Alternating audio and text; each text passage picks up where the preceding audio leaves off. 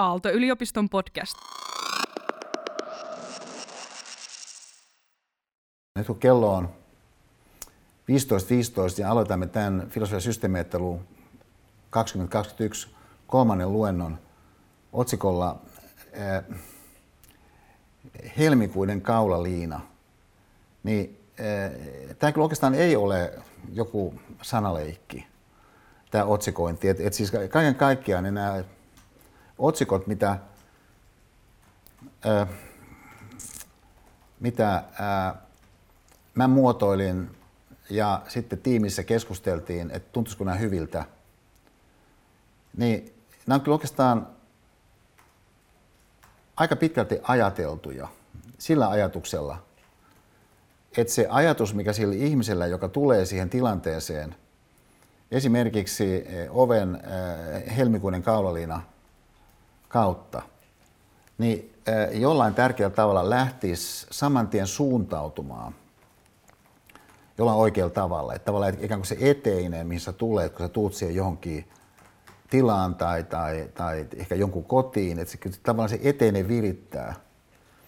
Ja, ja tässä suhteessa esimerkiksi voisi sanoa, että no mihinkä toi mahdollisesti voisi virittää, tuommoinen otsikko kuin helmikuinen kaulaliina. Niin yksi, mihin se voisi virittää, niin on johonkin oikeastaan aika tavanomaiseen – et, et kysymyksessä siis ei ole jokin sellainen, joka liittyisi vaikka äh, tohtorin tutkintoon.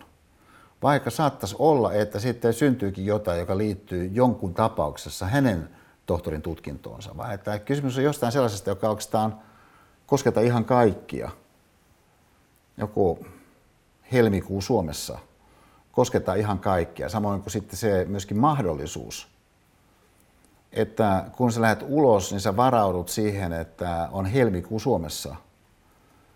Niin e, tietyllä tavalla, millä sä et nyt olisi varautunut siihen ulosmenoon, jos olisi ehkä joku toinen kuukausi tai se paikka, missä sä e, menet ulos, olisi joku toinen paikka kuin missä nyt sä Suomessa menet ulos. Ja tavallaan toi kaulalinnan pointti, jolloin semmoisena, joka oikeastaan – auttaa suhteettoman paljon suhteessa siihen, että se ei ole ihan kuin älyllisesti mikä ihan hirmuinen ponnistus tajuta sitä, että tuommoisessa kaulalinnassa on pointtia. Niin voisi olla sitä suuntaa, mihinkä meidän ajatus tässä lähtisi työskentelemään. Tavallaan se kiinnostavuus, mitä mä tavoittelen, liittyy yhteen teemaan, mikä oikeastaan ensimmäisen luennon lopuksi niin tuli esiin, kun mä viitasin ranskalaisfilosofi Mellö-Pontiin ja luinkin pienen pätkän siitä hänen hienosta kirjastaan liittyen filosofian luonteeseen, niin kuin hän asian niin kuin hahmotti, on sellaisena, jossa Sokrateen hahmolla niin oli keskeinen rooli ja myöskin suurempi rooli kuin mitä monta kertaa sitten akatemian, akateemisen filosofian sisältä, ehkä akateemisen instituution sisältä kaiken kaikkiaankin. Monesti ajatellaan, että kuuluisi tuommoisella hahmolla olla, joka ei opettanut mitään. Joka on tavallaan vähän ehkä niin kuin outo ilmiö, niin, niin ottaa esikuvaksi jollakin, jonkin kuin maailman kuuluisimman yliopiston, ää, niin, niin yhdes, yhden maailman kuuluisimmista yliopistoista niin, niin professoriksi nyt tulevan Möllo Pontin jossakin virkanastojais luennossa. Mutta kun pointtina siinä onkin oikeastaan kohdistaa huomiota siihen ilmiöön, ää, jota Hado, tällaisessa, tämä on mulle tosi tärkeä kirja, ollut vuosien mittaan, se on myöskin suomennettu tämä kirja, mitä antiikin filosofia tuo esiin. Nimittäin se, että et, et, et, et oikeastaan antiikissa niin filosofia liitettiin ei vain siihen, että, että sä tuut ulkoisesti tietämään jotakin, jolla sitten uskotaan olevan jotenkin hyötyä jonkun asian kannalta. Se sillä, että sä tiedät sen jonkun asian, niin, niin teorian tasolla, vaan että ideana oli se, että, että, että tieto palvelisi jotakin syvempää tarkoitusta, joka syvempi tarkoitus tässä puolestaan liittyy niin, äh, ihmisen itsensä elämän niin, niin, äh, paranemiseen, kun asia laajemmin katsoo. Ja äh, et, et tietysti voisi sanoa, että aika vaikea kai on kiistää se, etteikö nyt tuommoinen ajatus, voisi ainakin ajatuksella ihan fiksukin, jopa yhteiskunnan tasolla. Että olisi ihan niin fiksu ajatella, että, että, että ihmiset pyrkis omien ajatustensa kautta niitä kehittämällä siihen, että, että, että heidän elämänsä olisi vaikkapa toisten ihmisten kannalta niin, niin vahvistavampaa ja, ja merkityksellisempää ja huomioita ottavampaa kuin ilman niitä ajatuksia, mikä sillä yksilöllä oli, olisi ollut. Ja, ja voisi sanoa, että varmaan aika monikin yhteiskunta voisi ajatella, että tuommoinen yhteiskunta on sellainen, että sitä kohti kannattaa ponnistella, mutta haasteena on kumminkin se, että jos se tapahtuu, niin yksilöiden omien ajatusten kehityksen ja kasvun ja uusiutumisen kautta ei ole mitään erityistä taetta, että tapahtuuko sitä tai jos se tapahtuu, minkälaisena sitä tapahtuu. Jonka takia, kun taas toisaalta on tiedossa yhtä toista sellaista, että mitä ainakin ihmiset tarvitsee, niin eh, selviytyäkseen elämässä erilaisia esimerkiksi teknisiä taitoja. Niin tästä syystä niin eh, lähellä on se kiusaus, että sitten päädytään siihen, että niitä erilaisia teknisiä taitoja, mitä ihan täysin varmasti tiedetään, että yksilöt tarvitsevat, heille sitä tarjotaan. Ja sitten vielä erikseen varmistetaan, että he ovat nyt sitten saaneet sen jonkun tietyn taidon, mikä ihan varmasti tiedetään, että he tarvitsevat. Erotuksena se, että ikään kuin henkilö lähtee suuntautumaan johonkin parempaan elämään kaiken kaikkiaan, niin sisältää sitten sen lopputuloksen, että riski on, että oikeastaan se suuntautuminen johonkin kaiken kaikkiaan parempaan elämään, mun kannalta parempaan, kokonaisuuden kannalta parempaan, toisten ihmisten kannalta parempaan, niin oikeastaan unohtuu. Ja, ja, ja näin voi käydä sitäkin huolimatta, että jotkut siis kaikkien aikojen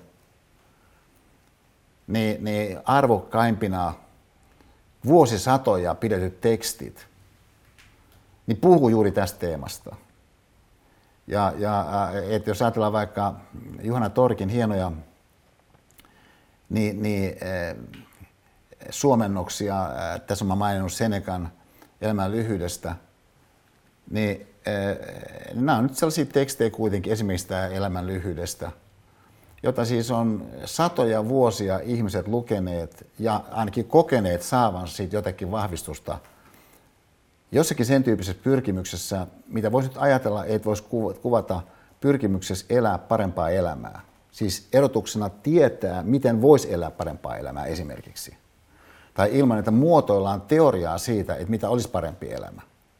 Tai debatoidaan sen suhteen, että, että mikä on paras elä, paremman elämän määritelmä. Siis mitenkään väheksymättä sellaisiaan älyllisiä tavoitteita. Niin tämä ajatus siitä, että, että filosofia voisikin olla, siis tietty tämmöinen inhimillinen pyrkimys, mitä kutsumme filosofiaksi. Että se voisi ainakin niin ymmärtää näin, että, että, että se olisi tuollaista henkistä harjautumista ja harjoittautumista kohti parempaa elämää niin sisältää sellaisen ajatuksen, että se voisi esimerkiksi koskea ihan ketä hyvänsä. Tässä mielessä siis se, että joku vaikka valmistelee väitöskirjansa, tai että et, et, jollakulla ei ole mitään aikomusta niin, niin, opiskella missään niin, korkeakoulussa koskaan, niin ei mitenkään erota näitä ihmisiä fundamentaalisella tasolla, koska kummankin elämä on heidän elettävänään kuitenkin – ja näin ollen se mahdollisuus, että ihminen eläisi sen elämän, mikä hän on elettävänä, niin paremmin ihan niin kuin mahdollinen teema tuoda siihen piiriin, joka tässä tapauksessa nyt sitten niin Hadon mielestä niin, äh, oli, mihin filosofia alkuperäisesti kohdisti huomionsa.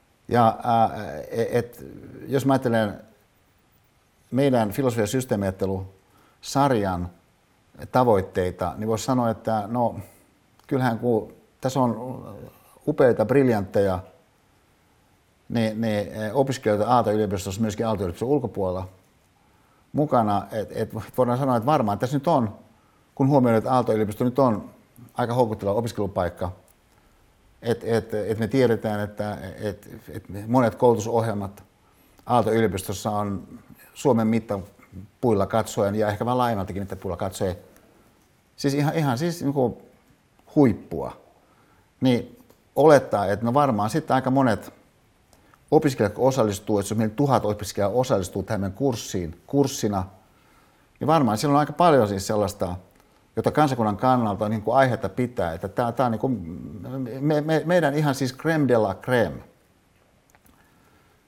Siis niitä ihmisiä, joista nyt ainakin halutaan pitää huolta. Koska kansakuntamme tulevaisuus niin on osaltaan näiden ihmisten käsissä, jos katsotaan vaikka 50 vuotta eteenpäin, niin kuin kansakunnan kannalta on aiheellista katsoa. Niin voisi sitten herättää senkin johtopäätöksen, että olisi ihan hyvä juttu, jos aika aikaisessa vaiheessa niin nämä ää, henkilöt, jotka tulee valtavalla tavalla, joskin tapauksessa kirjaimellisesti valtavalla tavalla kantamaan meidän kansakuntaa eteenpäin, niin olisi niin kuin ehkä hyvä juttu, että jos se niin kaiken kaikkiaan jo aluksi olisi lähtenyt suuntaamaan itseään niin sen elämän suhteen, mikä sitten tulee kantamaan joissakin tapauksissa valtavalla tavalla koko kansakuntaa eteenpäin, niin sitä omaa elämänsä eteenpäin. Niin semmoisella laaja-alaisuudella, joka nyt kuitenkin ihmiselle on mahdollista, myöskin sellaisella, joka ei nyt sen kummemmin oikeastaan tähtää mihinkään isompaa, niin kuin sanotaan, impaktiin – mutta joka ehkä ajattelee, että, että on niin kuin parempi elää niin kuin merkityksellinen elämä, jos on pointtia, kuin joku, että elämä tuossa vaan ää, vasemmalla kähdellä ohi menneen. Pitenkään nyt sellaistakaan niin, niin, väheksymättä vaihtoehtona, mutta silti joku voisi ajatella, että, että kaiken kaikkiaan kyllä nyt meidän, meikäläisen kannattaisi ottaa siis se voimavarasto, mikä meikäläisen on käytössä, niin, niin mahdollisuuksien mukaan haltuun. Ja yksi sellainen voimavara, mikä sulla on osana sun voimavarastoa ihan siis täysin kiistattomasti, on sun kyky ajatella sun omaa ajattelua. Ja sen lisäksi sulla on myöskin kyky ajatella sitä, että no kuinkahan paljon sä käytät sitä äsken mainittua kykyä. Ja sitä kautta myöskin virittää sellaista sisäistä keskustelua, jonka sisältö on, että et, et, et, kuinka hyödyllistä niin tällaista pikkasen oikeastaan epämääräistä keskustelua sisällään kannattaa harjoittaa.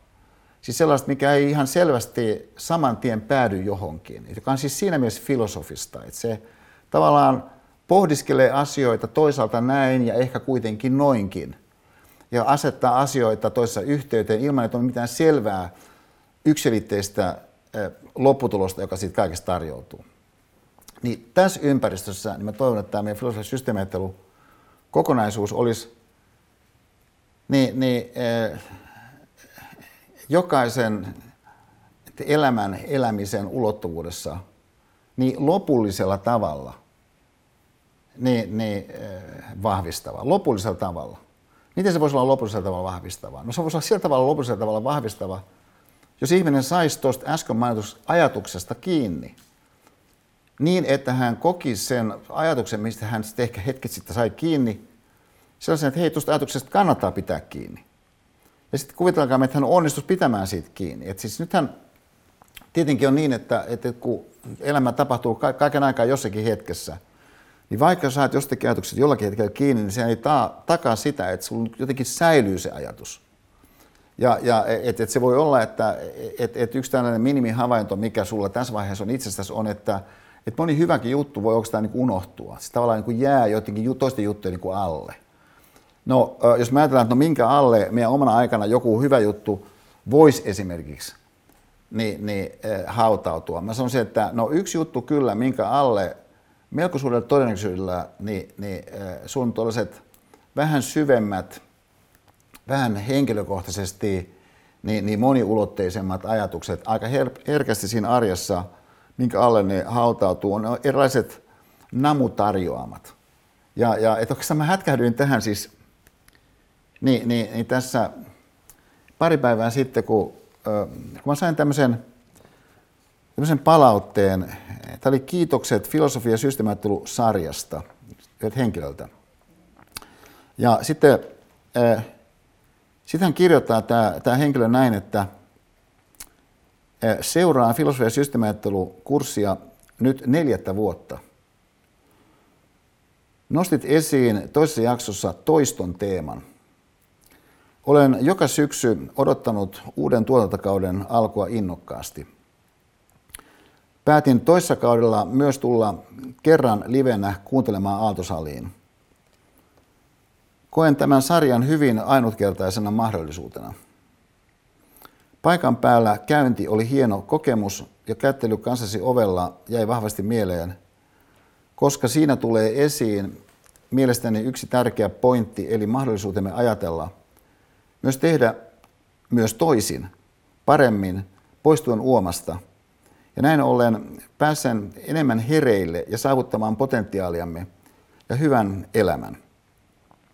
Myös olen huomannut, että ajattelun ajattelun ajattelu lisää suoraan onnellisuuden tunnetta ja fiilistä siitä, että kyllä kaikki menee parhain päin. Sitten jatkaa, mutta mä en tätä sen enempää eh, käsittely. Hän sanoi tässä muutamia aika kauniita sanoja, eh, niin mua koskee henkilökohtaisesti, mutta, mutta tämä kohta on aika kiinnostava. Katsoessani sarjaa kaudesta toiseen olen mielestäni päässyt syvemmälle ja syvemmälle. Kiinnostus on toiston myötä vain noussut niin, niin äh, on ollut tunne, että myös sinä, Esa, olet mennyt koko ajan syvemmälle ja tuonut joka kausi kirkkaammin ja kirkkaammin pointtia esiin uusista kulmista. Haluan kiittää lämpimästi tästä kurssista. Äh, niin, mua hätkähdytti tässä se, kun mua hätkähdytti ihan tämä alku. Siis tässä on sellaistakin henkilö, joka vaan seuraa että, että luentoja, että tilaisuuksia. Ja hän on tehnyt sen verkon yli tähän asti – sitten yhden kerran hän on tullut sinne saliin, kun äh, tilaisuudet järjestettiin siinä vaiheessa salissa. Niin, niin neljättä, neljättä vuotta. Et, et tavallaan, no mä tiedän, että on ihmisiä, jotka äh, on tehnyt, kuten tämä kirjoittajakin on tehnyt.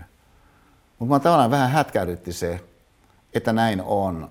Äh, kun mä huomasin, että, että aika monia juttuja, sehän oli tämä yksi ilmaisu, mitä hän käytti, niin, niin tuotantokausi – että, että kyllä, kyllä monet seuraa jotain tiettyä äh, TV-sarjaa, niin, niin useita tuotantokausia.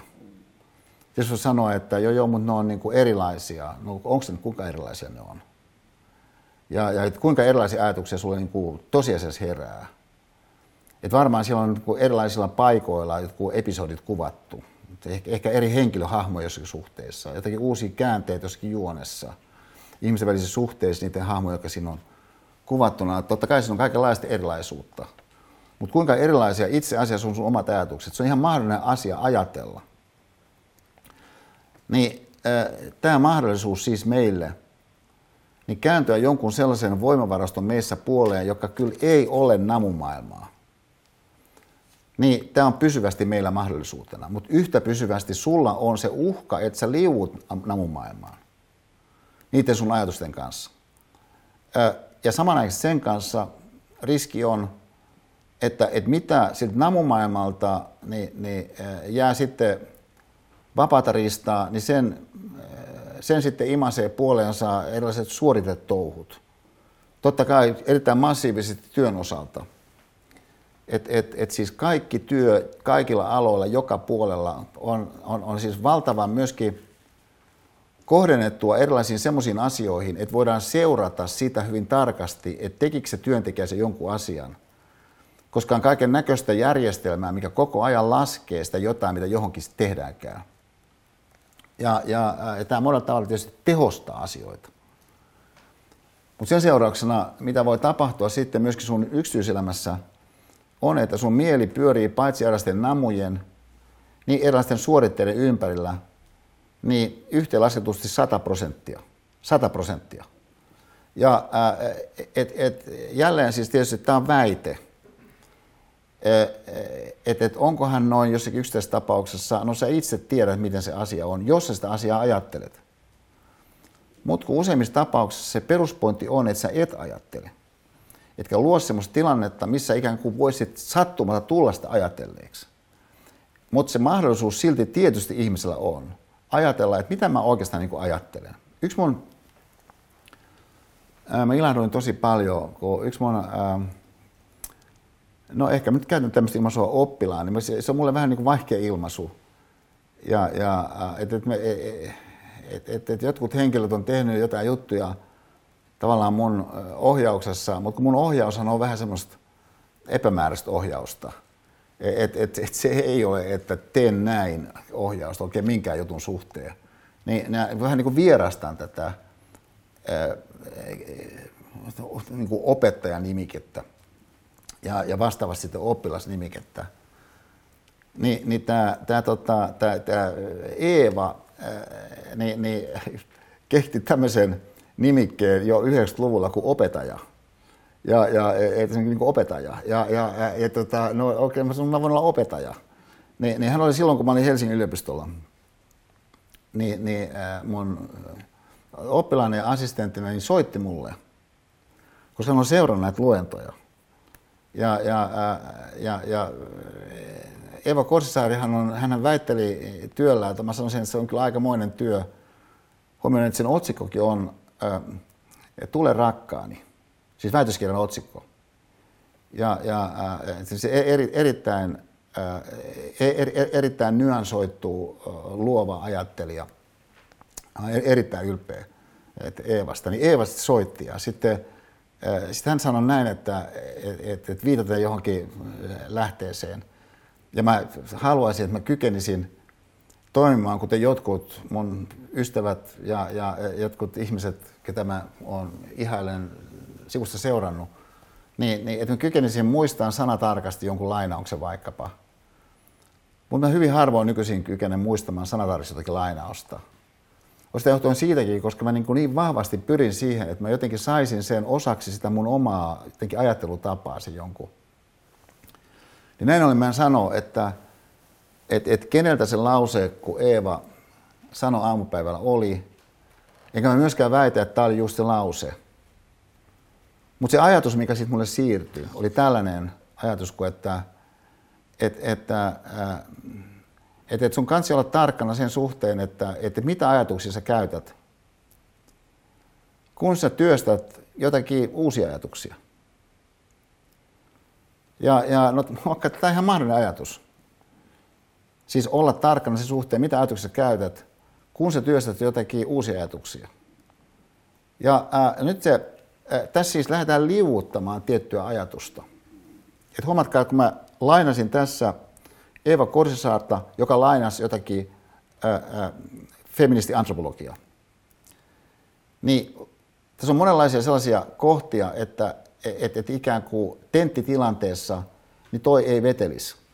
Et jos sä tenttitilanteessa niin, niin, et haluat tehdä vaikutuksen sun oppineisuudella, niin sun kansi tietää sana tarkasti, että mitä se joku sanoi ja kuka se oli, joka sen sanoi ja missä kontekstissa sen sanoi, jotta sä sanot, pystyt tekemään sen, pystyt toistamaan sen täsmällisesti.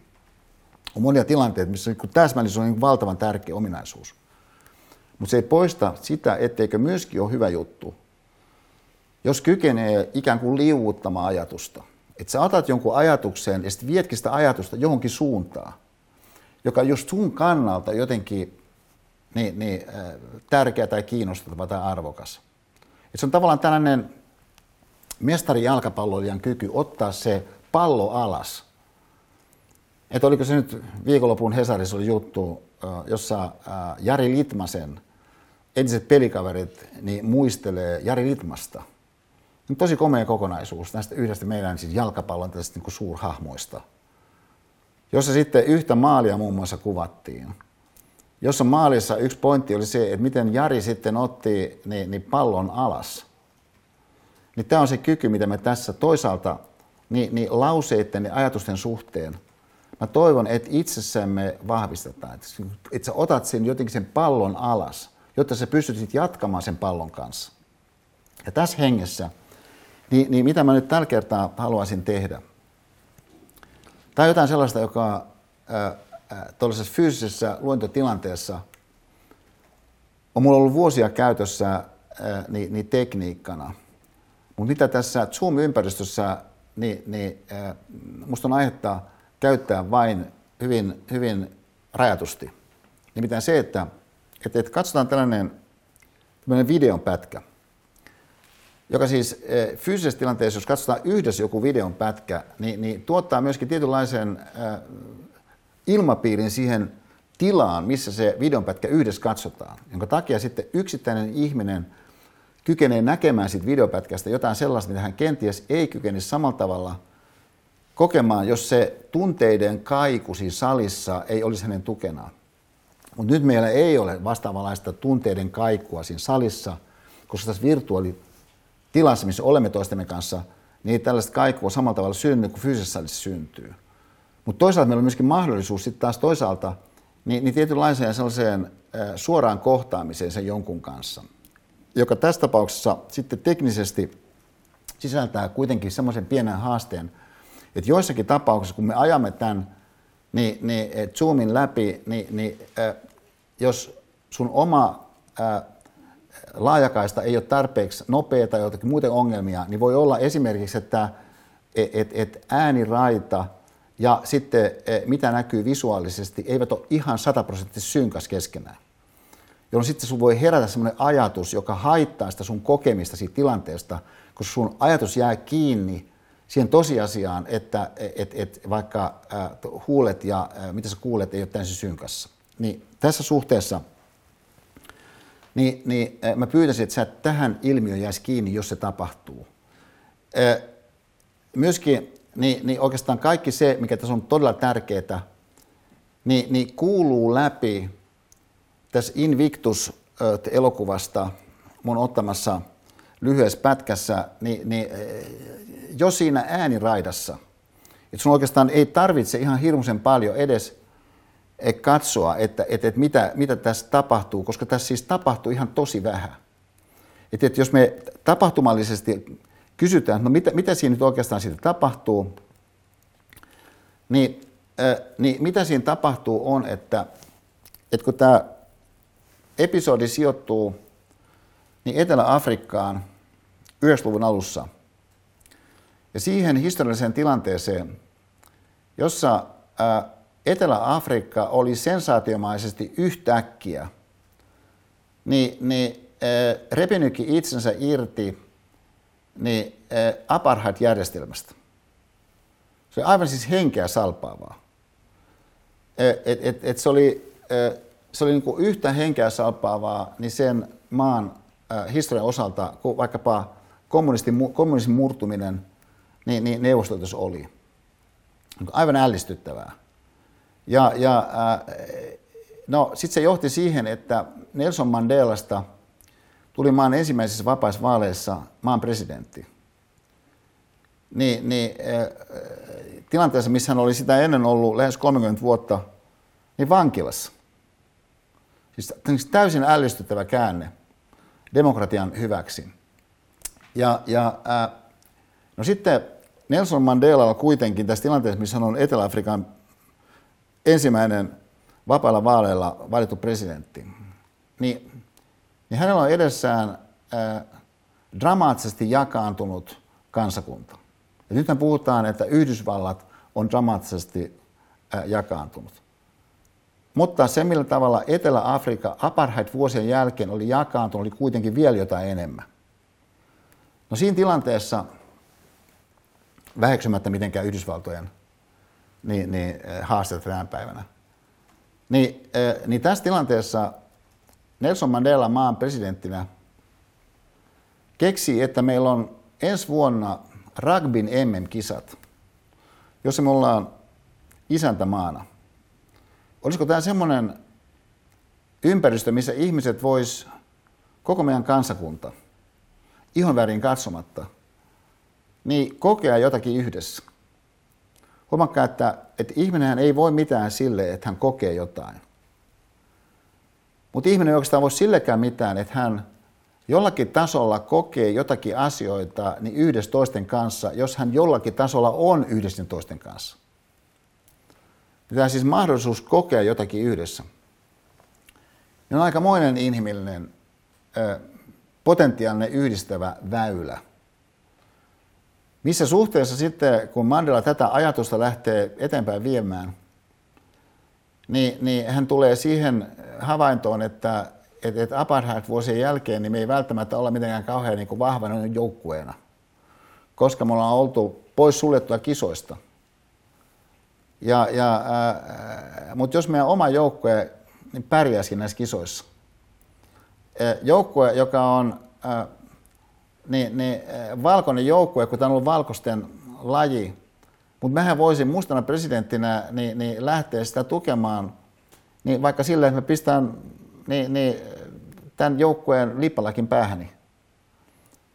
Niin hän kutsuu sitten rugbyjoukkueen kapteeniin luokseen. Ja me tiedetään, että tämä elokuva Invictus perustuu historiallisille tapahtumille.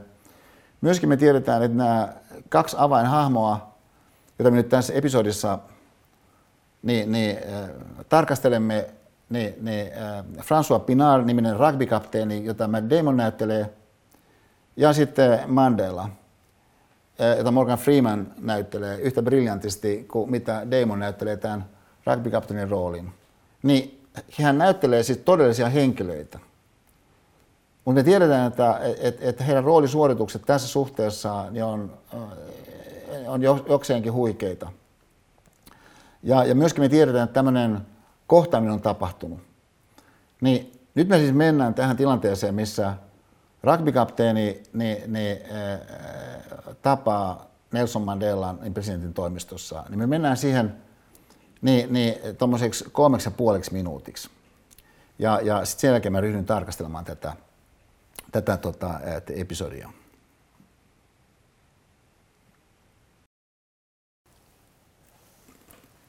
Okei, mä pysäytän tuohon. Tota, nyt te, tämä, tämä kokonaisuus, mikä me nähtiin, niin, niin siinä voi ehkä, ehkä erottaa on viisi erillisosiota, jotka kestää jokainen vajaan minuutin.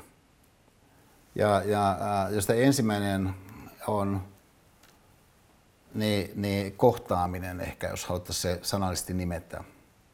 Sisältää myöskin sitten tällaisen äh, sivutilanteen, äh, jos, jos tämä Rova Brits-niminen lady niin, niin tuo sinne teetä niin, niin presidentin, kansli, presidentin työhuoneeseen. Niin kuin yksi episodi ja sitten ulkoisesti puhuen, sitten toinen on keskustelu, kun ovat istuneet alas. Ja, ja, ää, ja sitten ehkä, ehkä kolmas on, kun Mandela siirtyy siihen sohvalle lähemmäksi vierastaan ja ikään kuin nostaa sitä sävellajia. Ja, ja ja niin kuin sy- syntyy tällainen jo, jo, jollakin tavalla ää, niin se sibeliaaninen nousu, joka kuitenkaan ei oikeastaan pääty minkään selkeäseen johtopäätökseen mistään. Ja sitten vielä erillisenä episodina, kun rabikapteeni kävelee autolleen, jos sitten hänen kihlattunsa häntä odottaa, kiinnostuneet, mistä he keskustelivat ja, ja, ja, ja sitten rugbykapteenille siinä istuessaan niin selviää jotain, että mitä se itse asiassa tapahtuu. Niin, niin, niin, niin, kuin, niin kuin tällaiset komponentit, joista voisi sanoa yleisellä tasolla, että no mikä tuossa edellyttää esimerkiksi tohtorin tutkintoa. Ja, ja että, että mikä kohta tuossa on sellainen, että, että se, se ja se valmennuskurssi siellä ja siellä niin on niin kuin hyödyksi, jos ihminen haluaa noin tehdä. Niin tuo esiin tämän kaulahuivi asian. Ja, ja et, et, et, et kun tiedetään taas historiallisesti, että tässä lähti käyntiin jotain sellaista, joka, joka, joka sitten niin kuin johti niin, niin siihen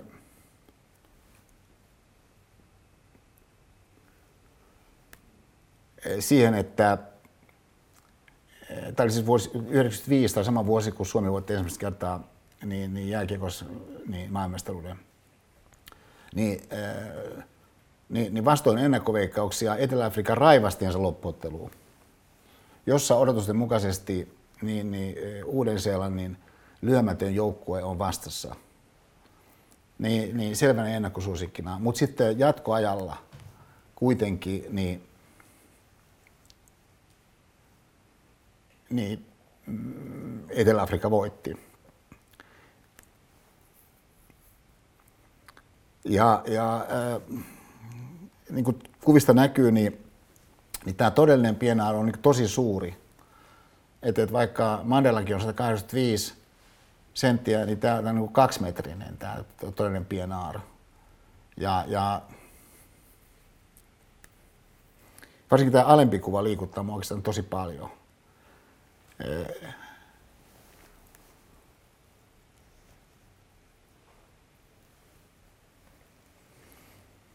Tämän ottelun ratkettua.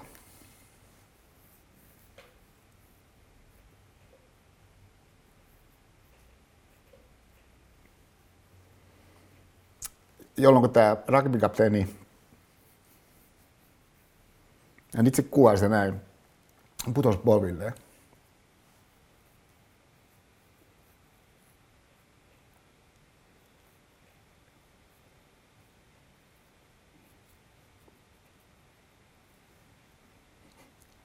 Ja muut kaverit tuli hänen ympärilleen. Kun hän siinä itse kristittynä kaverina, niin sitten sanoi tämmöisen kiitosrukouksen. No, mutta jos me mennään siihen lähtötilanteeseen, niin siis tämä on ihan mahdollista, tämä, että kun joku tilanne käynnistyy, niin että sä oot suuntautunut ottamaan fokuksen siihen toiseen. Et, et, et, huomatkaa, että jos saat fokuksen toiseen, niin sä voit ottaa sen fokuksen toiseen tilanteessa, missä olet jonkun vaikka työpöydän takana, kun henkilö tulee siihen tilaan. Niin vaikka viisi sekuntia sen jälkeen, kun se henkilö on tullut siihen tilaan. Mutta toisaalta kyllä nyt periaatteessa voit ottaa fokuksen sen toiseen, onko tämä ihan saman tien. Tämä on se, mitä Mandela tekee. Että hän ottaa fokuksen tähän toiseen saman tien erotuksen esimerkiksi viisi sekuntia jälkeen, kun se henkilö on tullut siihen tilaan. Että et voi sanoa, että tuo on tällainen yleisinhimillinen mahdollisuus. Siis ottaa fokus toiseen ihan saman tien. Ja, ja äh, toi lukema 43.52 on vain syystä, mitä mä hetken päästä tämmöisen viitepisteenä äh, vähän tuon esiin. François. Että et sä voit ryhtyä vahvistamaan sen toisen ihmisen kokemusta omasta arvostaan. Onko tämä ihan tosi pienellä panostuksella? Ja miksi näin? Näin siitä syystä, että, että ihmisolento, paitsi että hän tietää oman arvonsa, sen lisäksi kaiken aikaa kokee oman arvonsa. No se, miten ihminen kokee oman arvonsa, ei ole vakioisesti määritelty joksikin. Et, et mitä tahansa se kokemus ihmisen arvosta jollakin hetkellä on, niin se voi kolme sekuntia myöhemmin olla se kokemus vahvempi. Ja miksi se olisi vahvempi? No esimerkiksi siitä syystä, että se toinen niin, niin teki jotain itsessään pientä, mutta kuitenkin sellaista, että ihmisolentona sun oma kokemus sun omasta arvosta sen seurauksena voimistui. No, jokainen ihminen reagoi esimerkiksi omaan nimensä. Ja ää, reagoidessaan omaan nimensä ihminen myöskin reagoi siihen sävyyn, millä se toinen sen nimen sanoo. Että ihminen on yllättävänkin herkkä sävylle puheessa. Et mä uskon, että yksi syy siihen, että miksi tässä filosofian systeemiajattelu Zoom-toteutuksessa me jossakin suhteessa pääsemme syvemmälle mitä salitilanteessa on mahdollista päästä, johtuu yksinkertaisesti siitä, että et, et mun puheeni puhujana tämän tilanteen suhteen on erilainen, koska mun ei tarvitse tavoitella sitä niin viimeistä riviä siinä valtavassa salissa. Ja, ja että järjestelmä yksitasoisesti Kahnemannin mielessä automaattisesti, niin jokin meissä alitajuisesti, myöskin mun itsessäni, niin, niin reagoi tämän tämän tosiasian kanssa, vastuunotto ilmapiiristä. Tämä on ihan mahdollista ihmiselle, että sä otat niin vastuuta siitä ilmapiiristä. Kun sä meet tapaa sun vanhempia, niin sä otat vastuuta siitä ilmapiiristä. Ja, ja et, sehän ei siis tarkoita sitä, että et, et sä yksin voisit määritellä sen ilmapiirin. Mutta monet asiat on tällaisia, ettei kukaan yksi sitä määrittele. Mutta ihminen voi kantaa vastuuta sellaisestakin, mikä sitten syntyy niin, niin kollektiivisesti niin jonkun joukon toimesta. Ja, ja äh, vastuunotto ilmapiiristä. Hän kohtaa tämän vieraansa yli, niin kuin mä sanoisin, yli puoliväliin. Et, äh, et mä oon katsonut ton pätkän aika monta kertaa. Ja siinä on siis mielenkiintoista se, että et, et, et mun mielestä tunnelma, mikä sitten syntyy, on, että että Mandela todella kiiruhtaa työpöydänsä takaa kohdatakseen vieraansa yli puoliväliin, mutta de facto hän ei kohtaa vierasta yli puoliväliin. Et se on enemmänkin se vaikutelma, mikä syntyy, joka tuo mulle mieleen presidentti Ahtisaari. Mulla on kunnia tuntea presidentti Ahtisaari. Niin presidentti Ahtisaaressa niin, niin, äh, viime vuosina, niin, niin usein kun me tapasimme, tapasimme sellaisessa tilanteessa, missä – yksi meidän yhteinen ystävä oli järjestänyt sellaisen keskustelutilaisuuden ja, ja, ja tota, niin illallisen ylitse. Niin, niin presidentti Atsaari, joka tykkää olla ajoissa, niin, usein oli ennen siellä kuin mitä mä onnistuin olemaan siellä. Mutta sitten istuessaan presidentti Ahtisaari, niin, niin kun, kun mä tuusin siihen tilaan semmoisen tavallaan, ää, tavallaan niin kuin, ää, tota, tuolla ja niin sen huoneen vieressä, missä se itse illallinen tapahtuu. Niin, niin, niin tavallaan sen tilanteen tällaisena niin ehdottomana keskushenkilönä, kun siinä istuu, mä tulen, niin hän jotenkin, vaikka hän jää istua, istumaan, joka on musta niin kuin ihan paikallaan ja kuuluukin olla, että, että niin tapahtuu, niin silti antaa sellaisen tunteen ikään kuin, että hän jotenkin niin kuin kohtaisi mut yli puolivälin. Siis jotenkin siinä tavassa, millä hän niin kuin heti silmillään tervehtii ja, ja, ja, ja sitten sit niin on ikään kuin sen olon, että hän on niin nousemassa siitä tuolista. Ja, ja, ja, ja sitten kun, sit kun mä kuitenkin kiirran, kiirran siihen, että hän ei tarvitse nousta siitä tuolista, niin, niin hän niin ojentaa sen kätensä sillä ikään kuin hakien sille vauhtia. Niin on tällainen inhimillinen mahdollisuus. Siis kohdata toinen yli puoliväliin, joka taas se, että toteutuuko se sun osalta jossakin tilanteessa, niin varmaan heijastelee sitä, että no missä, mitä sä oot ajatellut, että no tuommoinen ajatus on oikeastaan niin kuin hyvä ohjaava ajatus tilanteisiin nähden. Että sä oot ikään kuin ajatellut se jo ennakolta, että et, et sä tavallaan mentaaliharjoitellut sen jonkun asian. Et, et, et on yksi juttu se, että et, et, et tuomari viheltää ja, ja kiekko on siinä niin kuin, ä, aloitusruudussa ja niin kuin ratkaiseva rankkari lähtee – niin, niin että et sulla ei ole enää niin kuin aikaa nyt harjoitella. Et sun täytyy nyt vaan niin kuin vetää, mutta jos sä oot jo ennakolta ajatellut kuitenkin tarpeeksi, kasvaa todennäköisyys, että sä pystyt tekemään sen rankkariin, niin kuin se kuuluu tehdä sen rankkariin. Tai mitä sä niin kuin itse pystyt parhaimmillaan tekemään sen jonkun jutun. Siis kohtaa toinen yli puolivälin. Ö, teemana. Niin tähän ö, meidän helmikuisen kaulallinen liittyen, niin tuo toisen tällaisen ö, henkilön Äh, jättiläisen, niin, niin äh, mun omasta henkilöhistoriasta niin mulle mieleen sikäli, että kun mä olin alkanut opiskella teoreettista filosofiaa Helsingin yliopistossa vuonna 1972, niin, niin kuin mä sanoin aikaisemmassa luennossa, niin se oli ihan valtava se, jälkikäteen ajatellen, se, se niiden ajattelijapersonaalisuuksien suuruus, mitä siellä oli silloisella Helsingin yliopiston laitoksella. Ja, ja, ja tota, yksi näistä jättiläisistä, ketä siellä oli, niin oli sitten akateemikko Geho von Richt, joka akateemikko Geho von Richt oli ollut Wittgensteinin seuraaja Cambridgein yliopiston filosofian professorina – ja, äh, mutta joka sitten jätti sen Cambridgein yliopiston filosofian professuurin, koska hän koki, että et, et hänen tehtävänsä kuitenkin viedä Suomea eteenpäin. Ja, ja äh, sillä on muitakin syitä, mutta tämä oli niin keskeinen syy, että et, et, teki niin kuin aikamoisen niin kuin ratkaisun siinä. Mutta se hänen tällainen äh, suomenruotsalainen aatelissarmi, se on niin ihan valtavaa, sanoo jokainen, joka on tavannut Gehofen Richtin. Niin, äh, sitten kun mä olin julkaissut kirjan Punk Akatemia, niin äh, vuonna 80, äh, niin mä olin siis 27V.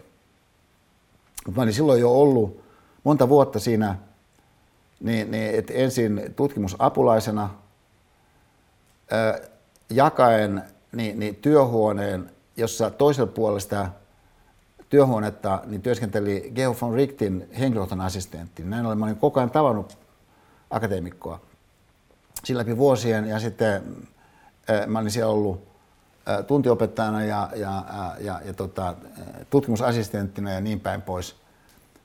Ja, ja että olimme tulleet tietyllä tavalla siis niin kuin tutuiksi siinä niiden vuosien mittaan. Mutta mä olin siis 27V, sitten mä julkaisin kirjan Punk Akatemia, joka oli aikamoinen kuitenkin niin kuin tapahtuma sen aikaisessa Suomessa –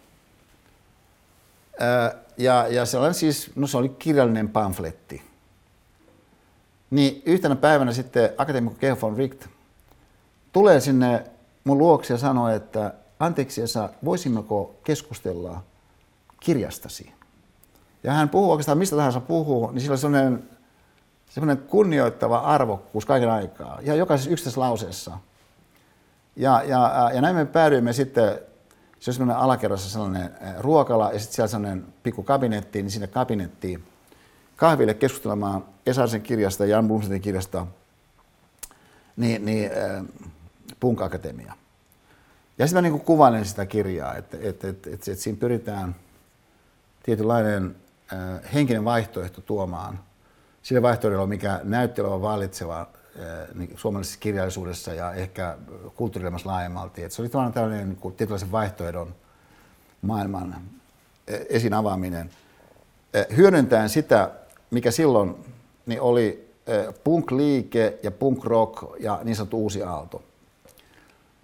Ja sitten jossakin vaiheessa Georg von Richt, joka kaiken aikaa hyvin kiinnostuneesti, uteliaasti, myötäelävästi oli seurannut sitä, mitä mä kuvasin tästä kirjasta sanoi, että onko siis oikein sanoa, että kysymyksessä on eräänlainen tanssimusiikki.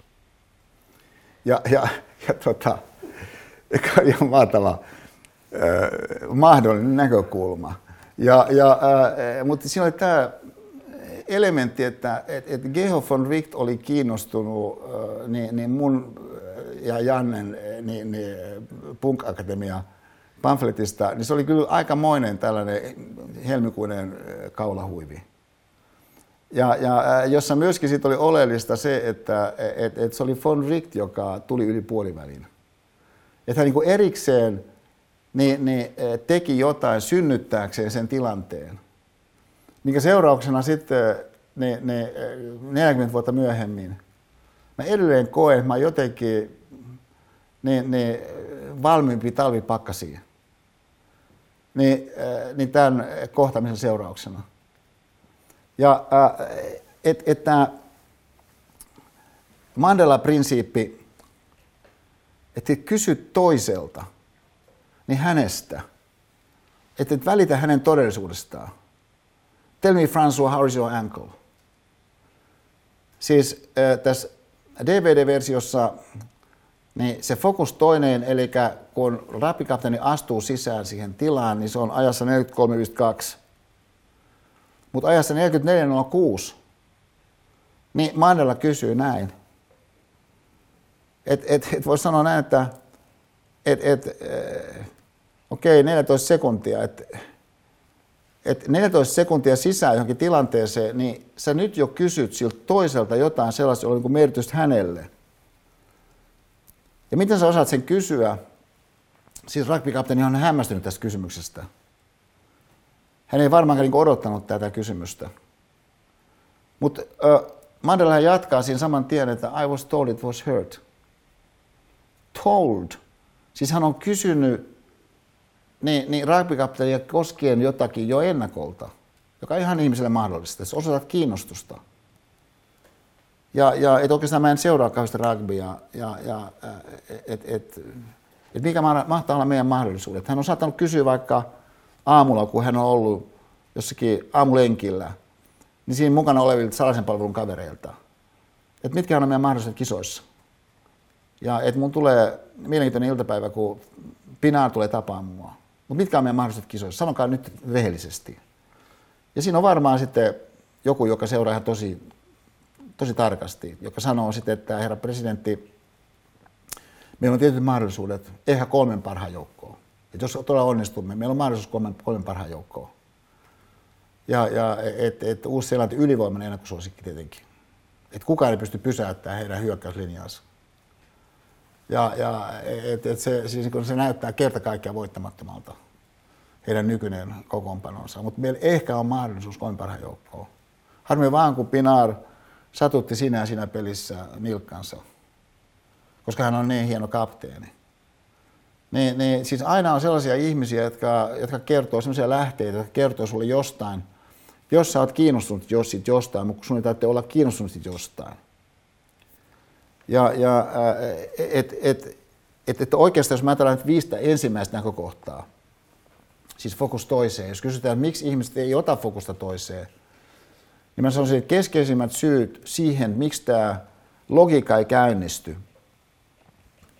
ei ole se, etteikö sillä ihmisellä olisi kapasiteettia sitä käynnistää, vaan siitä, että hän käyttää sitä kapasiteettia semmoisella tavalla, että se, se, se käyttötapa tekee mahdottomaksi sen, että hän de facto tulisi sitä käyttäneeksi semmoisella tavalla, että esimerkiksi hän päätyisi kysymään 14 sekunnin kohdalla jotain siitä toisesta. Semmoista, millä on niin merkitystä. Aidolla, paneutuvalla tavalla.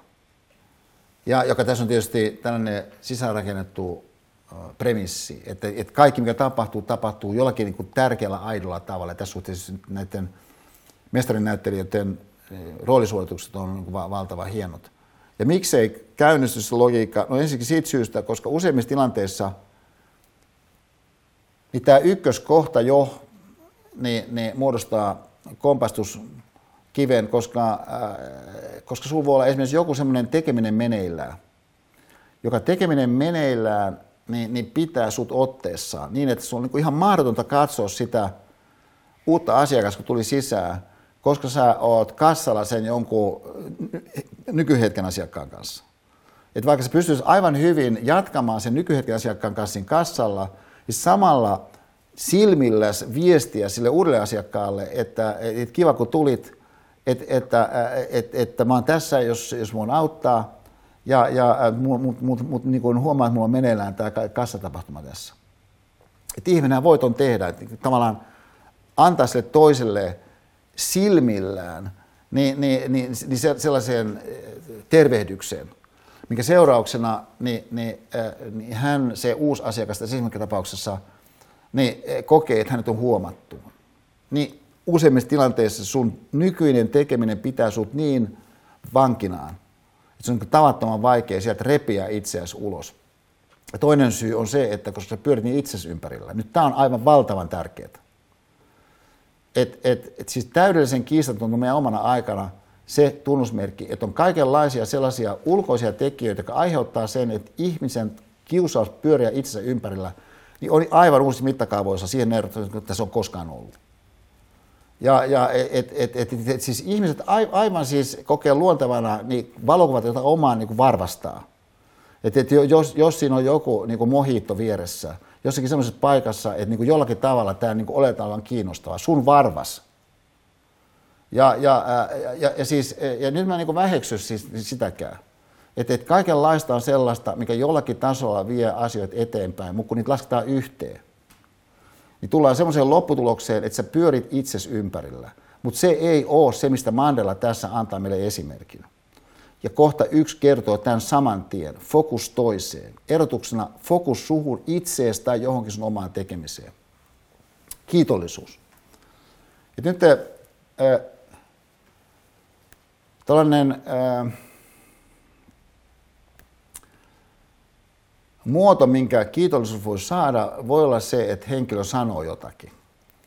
Siis tässä nimenomaisessa episodissa, niin Mandelahan siis nimenomaan aivan eksplisiittisesti sanoo, että et, kiitos kun tulit tapaamaan minua. Ja, ja uh, thank you for, for, uh, for coming to meet me. Ja, ja, et, et, Mutta sehän voi ilmetä kiitollisuus ilman, että sä suoranaisesti sanot, että kiitos jostain X. Et, et, et, et, kun sä oot yhteydessä sun vaikka mummiin, niin sun kiitollisuus siitä, mitä sä oot saanut sun mummilta, voi jollakin tavalla ilmetä ilman, että sä suoranaisesti sanot sitä.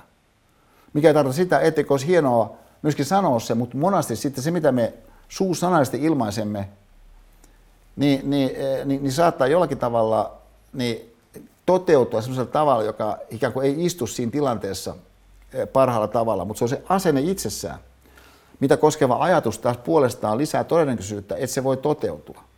Siis kiitollisuus siitä, että sä saat niin elää tuommoisessa Suomessa esimerkiksi. Se on ihan mahdollinen asenne. Ja, ja sitä kautta se on niin mahdollinen sellainen asenne, joka taas ajateltuna voi jonkun kohdalla voimistua, jos hän luo sellaisen tilanteen, missä hän voi sitä ajatusta ajatella. Äh, huumori. on tietynlainen elämän kaveruus. Tietty hyvän tahtoisuus.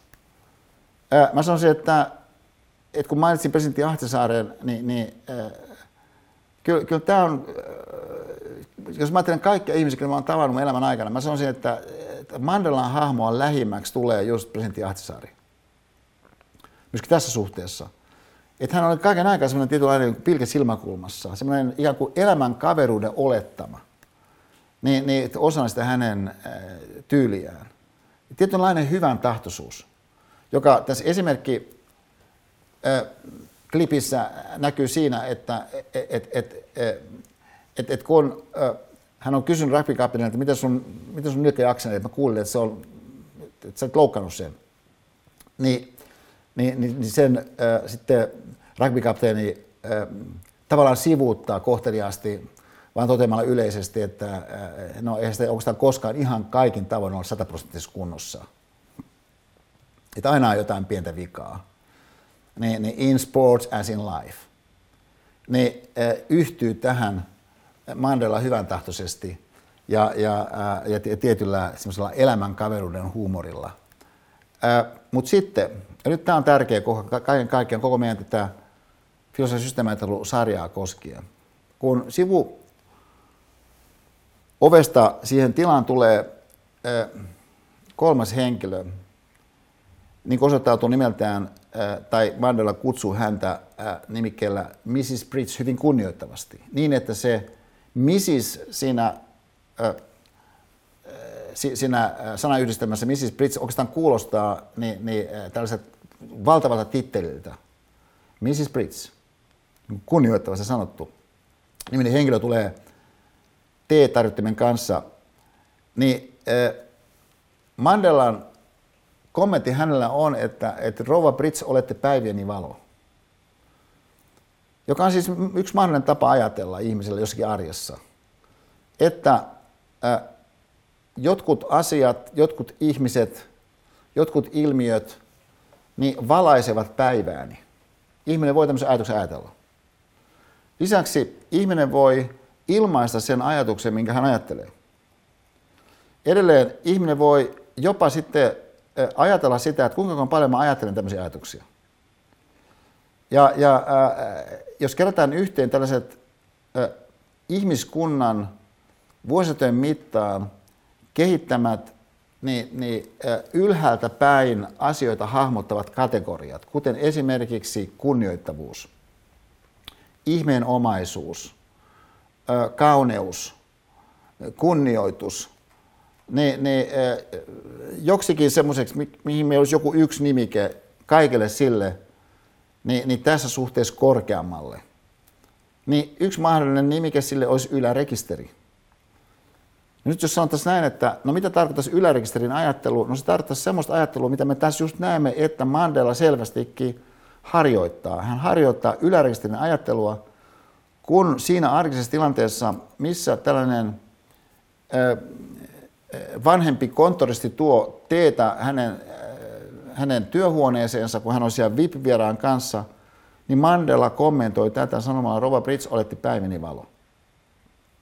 Et kenties kun hän tuli alun pitäen sinne, sinne presidentin kansliaan, ja sitten et ilmoitti sens- sensaatiomaisesti, että, että kaikki, jotka haluaa jäädä, saavat jäädä. Joka on niin kuin melkoinen ilmoitus tilanteessa, missä kuitenkin niin henkilökunta on kaikenlaisia osallistunut siinä vuosien ja vuosikymmenten mittaan. Ja näin sitten paljon sitä henkilökunnasta niin, niin oli sitä valkoista väkeä, joka oli siellä siis de facto palvelu apartheidin toteutuksia. Niin kuitenkin tuommoisessa porukassa, kun ihminen tulee ulkoapäin, aina on semmoisia, jotka on avoimempia sille jollekin uudelle kuin joku toinen on. Avoimempia. Se ei tarkoita, että sä oot niin naivisti valmis mihin tahansa. Se on vaan, että joku voi olla avoimempi kuin toinen on. Käytäntö osoittaa. Että et, et, et monella ihmisellä on joku valmiit näkemyksiä ennen kuin henkilö on paikalla. Mutta joku voisi sanoa, että mun mielestä meidän tulee antaa hänen mahdollisuus. Että itse asiassa niin, niin äh, veljen poika oli nähnyt hänet sattumalta niin, niin, äh, niin kuin siellä ja siellä. Ja hän kyllä vaikutti siis erittäin kohtelijalta. Että hän kyllä vaikutti oikeastaan niin kuin veljenpoikani mukaan niin kuin todelliset gentlemanit. Ja, ja että mun mielestä meidän tulisi antaa hänen mahdollisuus.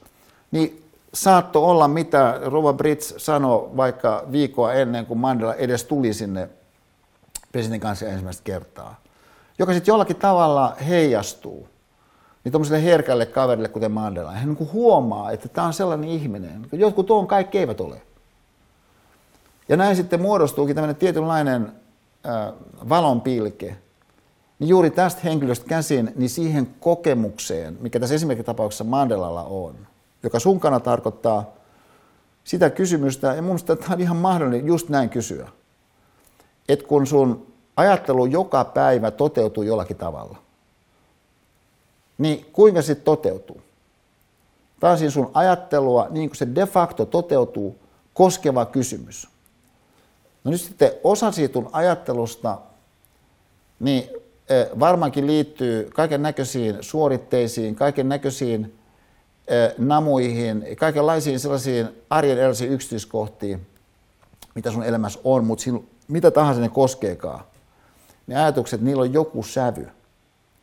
Jos kysytään, no onko sen sävyn suhteen mitään tulkinnan varaa, niin aika vaikea sun on kiistää se, etteikö siinä olisi tietty tulkinnan varaa, etteikö, joku, etteikö jotkut sun ajatukset voisi olla pikkasen niin, niin kuitenkin valoisampia, siis sävyltään.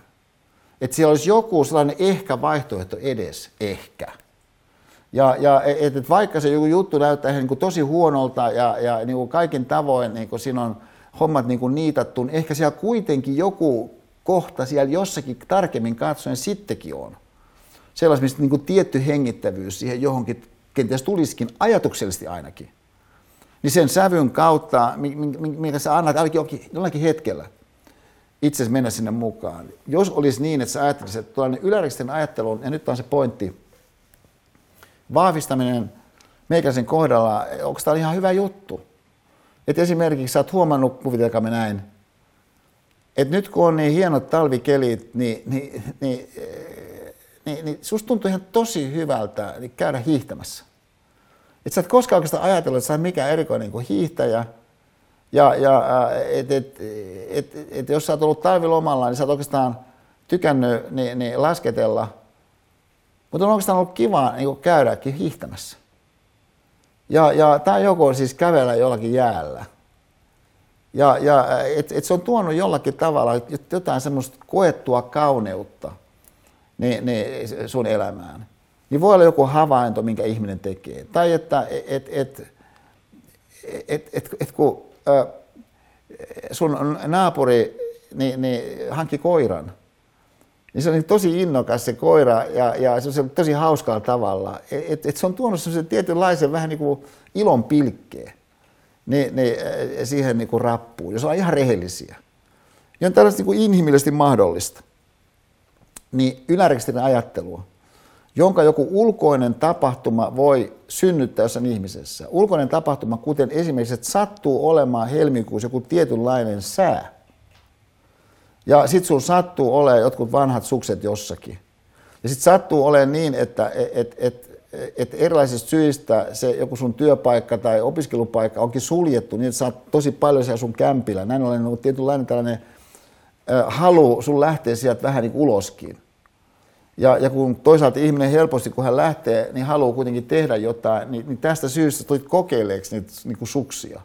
Et kun siinä kuitenkin on siinä lähellä jossain, sä asut Vantaalla vaikka, niin, niin, niin oikeastaan semmoinen niin kuin hiihto, latu siinä niin kuin aika lähellä, niin miksi et voisi vähän kokeilla?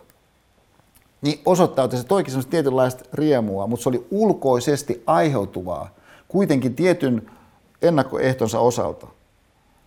Mutta se, mitä tapahtuu sisäisesti, niin on tässä tämä meidän teemamme. Ja se kysymys kuuluu, että missä mitassa sä kykenisit vahvistamaan niin sun omaa ylärekisterin ajattelua, jossa havahtuisit siihen, että on oikeastaan hyvä juttu ihmiselle, niin, niin että tietty määrä ylärekisterin ajattelua toteutuu sen ihmisen tajunnassa joka päivä.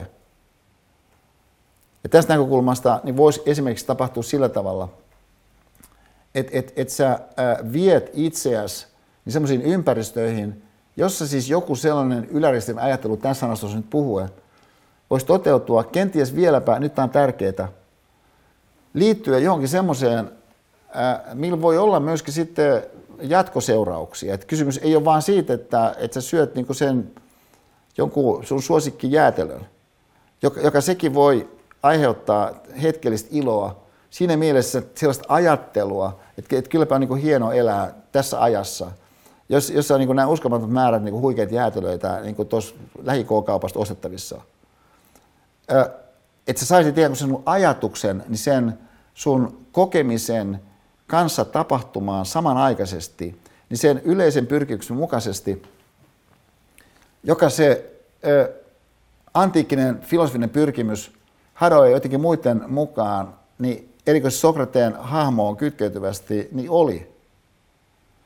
Että tästä näkökulmasta siis se sun tietynlainen tällainen äh, jollakin hetkellä saavuttama niin oivallus siitä, että et, et kyllähän sä pystyt jonkun asteisesti siihen vaikuttaa, että millaisia ajatuksia sulle laadullisesti, sävymaailmallisesti niin kuin alkaa tulla mieleen, vaikkapa sen kautta, että sen kun pyrit niin, niin, jossakin tilanteissa niin, niin, vaikka keräämään yhteen vähän toisia ylärekisteriajatuksia, vaikka jonkun jossain semmoisessa muodossa, mitä positiivisen psykologian ympäristössä varsinkin niin, niin on alleviivattu, siis kiitollisuuspäiväkirja vaikkapa. Kyllä nyt ihminen voi kirjata itselleen juttuja, mistä hän on kiitollinen. Se voi olla, että sun ajatukset sen seurauksena niin saa sut virittymään enemmän niin tämän Mandela-prinsiipin kuusi kiitollisuusasenteena niin, niin, mukaisesti. Ja, ja, ja sitä kautta kenties voisi lähteä myöskin niin, niin sellainen tietynlainen ilmapiiri sun omassa sisäisessä maailmassa käyntiin,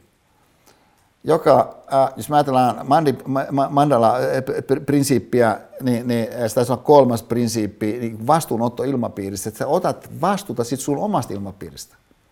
Niin, niin tässä kohdassa sen kautta, että et, et se niin jonkun asteisesti niin pystyt kuitenkin muovailemaan sitä sun ilmapiiriä, niin sen kautta, että et, et, et sä sun omia ajatuksia niin pyrit ohjailemaan niin, niin, ja myöskin ehkä dialogin kautta niin otat vähän laajempaa yhteyttä siihen jonkin juttuun, niin, niin puhumalla jonkun sun ystävän kanssa siinä, niin sitten hyvän tahtoisuutta tulee siihen mukaan siihen kokonaistarkasteluun. Niin on siis sitä, sitä ympäristöä, jossa se oleellisin asia on, että, että mitään sen kummempaa ei ole toisessa tapahtunut, joka sisältäisi jotakin niin kuin rakettitiedettä. Että sä et voi mitenkään kiistää, etteikö ihan jokainen niistä kohdista, kun tässä Mandelan ja tämän ragbikapteenin kohtaamisen kautta tarkastelleet, niin olisi sulle ihan täysin yhtä lailla mahdollisia kuin ne oli Nelson Mandelalle tai ragbikapteenille. Ja, ja, ja siis se on, se on tämä inhimillisesti yleinen mahdollisuus, mitä me tässä haluamme filosofisen systeemiajattelun yhteydessä niin, niin, kosketella. Ja mä toivon myöskin sillä ikään kuin tekemisenä niin, niin mahdollistaa. Mutta bonks, hyvät ystävät, siihen mä olisin päättänyt niin tämän ensimmäisen jakson kiittäen teidän, teidän upeasta keskittymisestä ja, ja, ja heittäytymisestä tämän, tämän niin kuin tilanteen tällaisesta, tä, tä, tä, tällaisesta niin kuin tietyllä tavalla ää, ää, myöskin puhdistavasta tunnelmasta, mikä tässä syntyy. Et, et mä olen kiitollinen siitä, koska se antaa tilaa sille ajattelun kehittelylle semmoisessa hengessä, mikä mä toivon, että sitten toistuu sun omassa mielessä. niin, niin tämän meidän työskentelyn osana. Mutta nyt meillä on mahdollisuus sivuhuoneisiin, ja nehän on olemassa J. Korhosen toimesta myöskin siis tässä web, web, webcast-versiossa tota, ja, ja, ja, ja, tota, ja mä oikeastaan tosi voimakkaasti rohkaisin ihmisiä menemään niihin sivuhuoneisiin joksikin aikaa. Ja, ja sitten, koska se on kiinnostavaa siinä vähän kuulla, miten toiset on kokenut jonkun asian. Ja, ja ää, nehän ei ole siis sellaisia keskusteluja, jotka niinku pyrkisivät olemaan jotakin ryhmätöitä jostakin teemasta. Siinä ei ole mitään tarkoitus suorittaa, vaan siinä on tarkoitus se, että et, et, et, et ihmiset ovat kokeneet jotakin yhdessä, jakavat ajatuksia, mitä se, mitä just koettiin, herätti saadakseen sitten lisää syvyyttä siihen johonkin koettuun. Ja mä jatkan sitten kello 17.00. Niin. Okei, hyvät ystävät, me jatkamme. Yksi tällainen ehkä pohjustava ja, ja samalla e, eräällä tavalla yhteen asioita tuova näkökohta on se, että et, et kun ensimmäisen jakson, jakson päätteeksi mä toin esiin sen, että, että tässä Mandela esimerkissä niin Mandela ilmentää, mitä mä kutsuisin ylärekisterin ajatteluksi. Niin meidän ideahan siinä ei ollut se, että olisimme ryhtyneet luomaan jonkun asteista teoriaa ylärekisterin ajattelusta. Tai oikeastaan sen kummemmin edes määrittelemään, että, että mitä nyt sitten joku voi tarkoittaa ylärekisterin ajattelulla. Että et se tavoite, mikä meillä tuossa kohdassa oli, oli, että että meidän tilaisuuden osallistuja voisi itse kenties synnyttää niin nykyistä enemmän ylärekisterin ajattelua. Sen seurauksena, että me käsittelimme tässä tilanteessa ylärekisterin ajattelua niin tietynlaisessa ilmapiirissä. Ja myöskin ehkä tietynlaisella erityisellä, näin mä toivoisin, että niin nämä luennot koettaisiin kaiken kaikkiaan tietynlaisella hyvän tahtoisuuden niin, ää, tavoitteilla maustettuna. Ja, ja ää, koska siis mun kannalta on tosi hienoa esimerkiksi se, että, että kautta vuosien, niin jo siellä salissakin on ollut sellaisia osallistujia, jotka eivät ole siellä salissa ja seuraa filosofia systeemiajattelu luentoja niin jostakin funktionaalisesta syystä, ää, niin mahdollistaa sen, että, että ihmiset aistii siitä tilanteesta sen, että tässä esimerkiksi ei ole niin Esan tavoitteena joku tietty sellainen seuraus niin siinä osallistujassa, johon liittyisi joku välineellistetty ulottuvuus. Ja äh, siis jälleen väheksymättä sitä, että, että monet opetus, monet äh, valmennus, niin päin pois, tilanteet on tosi hyödyllisiä ihmisen kehityksen kannalta, mutta tämä ei ole sellainen tilanne. Äh, niin mä toivon, että se mahdollistaa taas toisaalta sitten kunkin kannalta tietynlaisen semmoisen alitäynnän jo tasolla – järjestelmä yksi tasolla automaattisesti koetun turvallisuuden tästä tilanteesta, niin omien ajatusten, ajattelun ja niiden ajattelemisen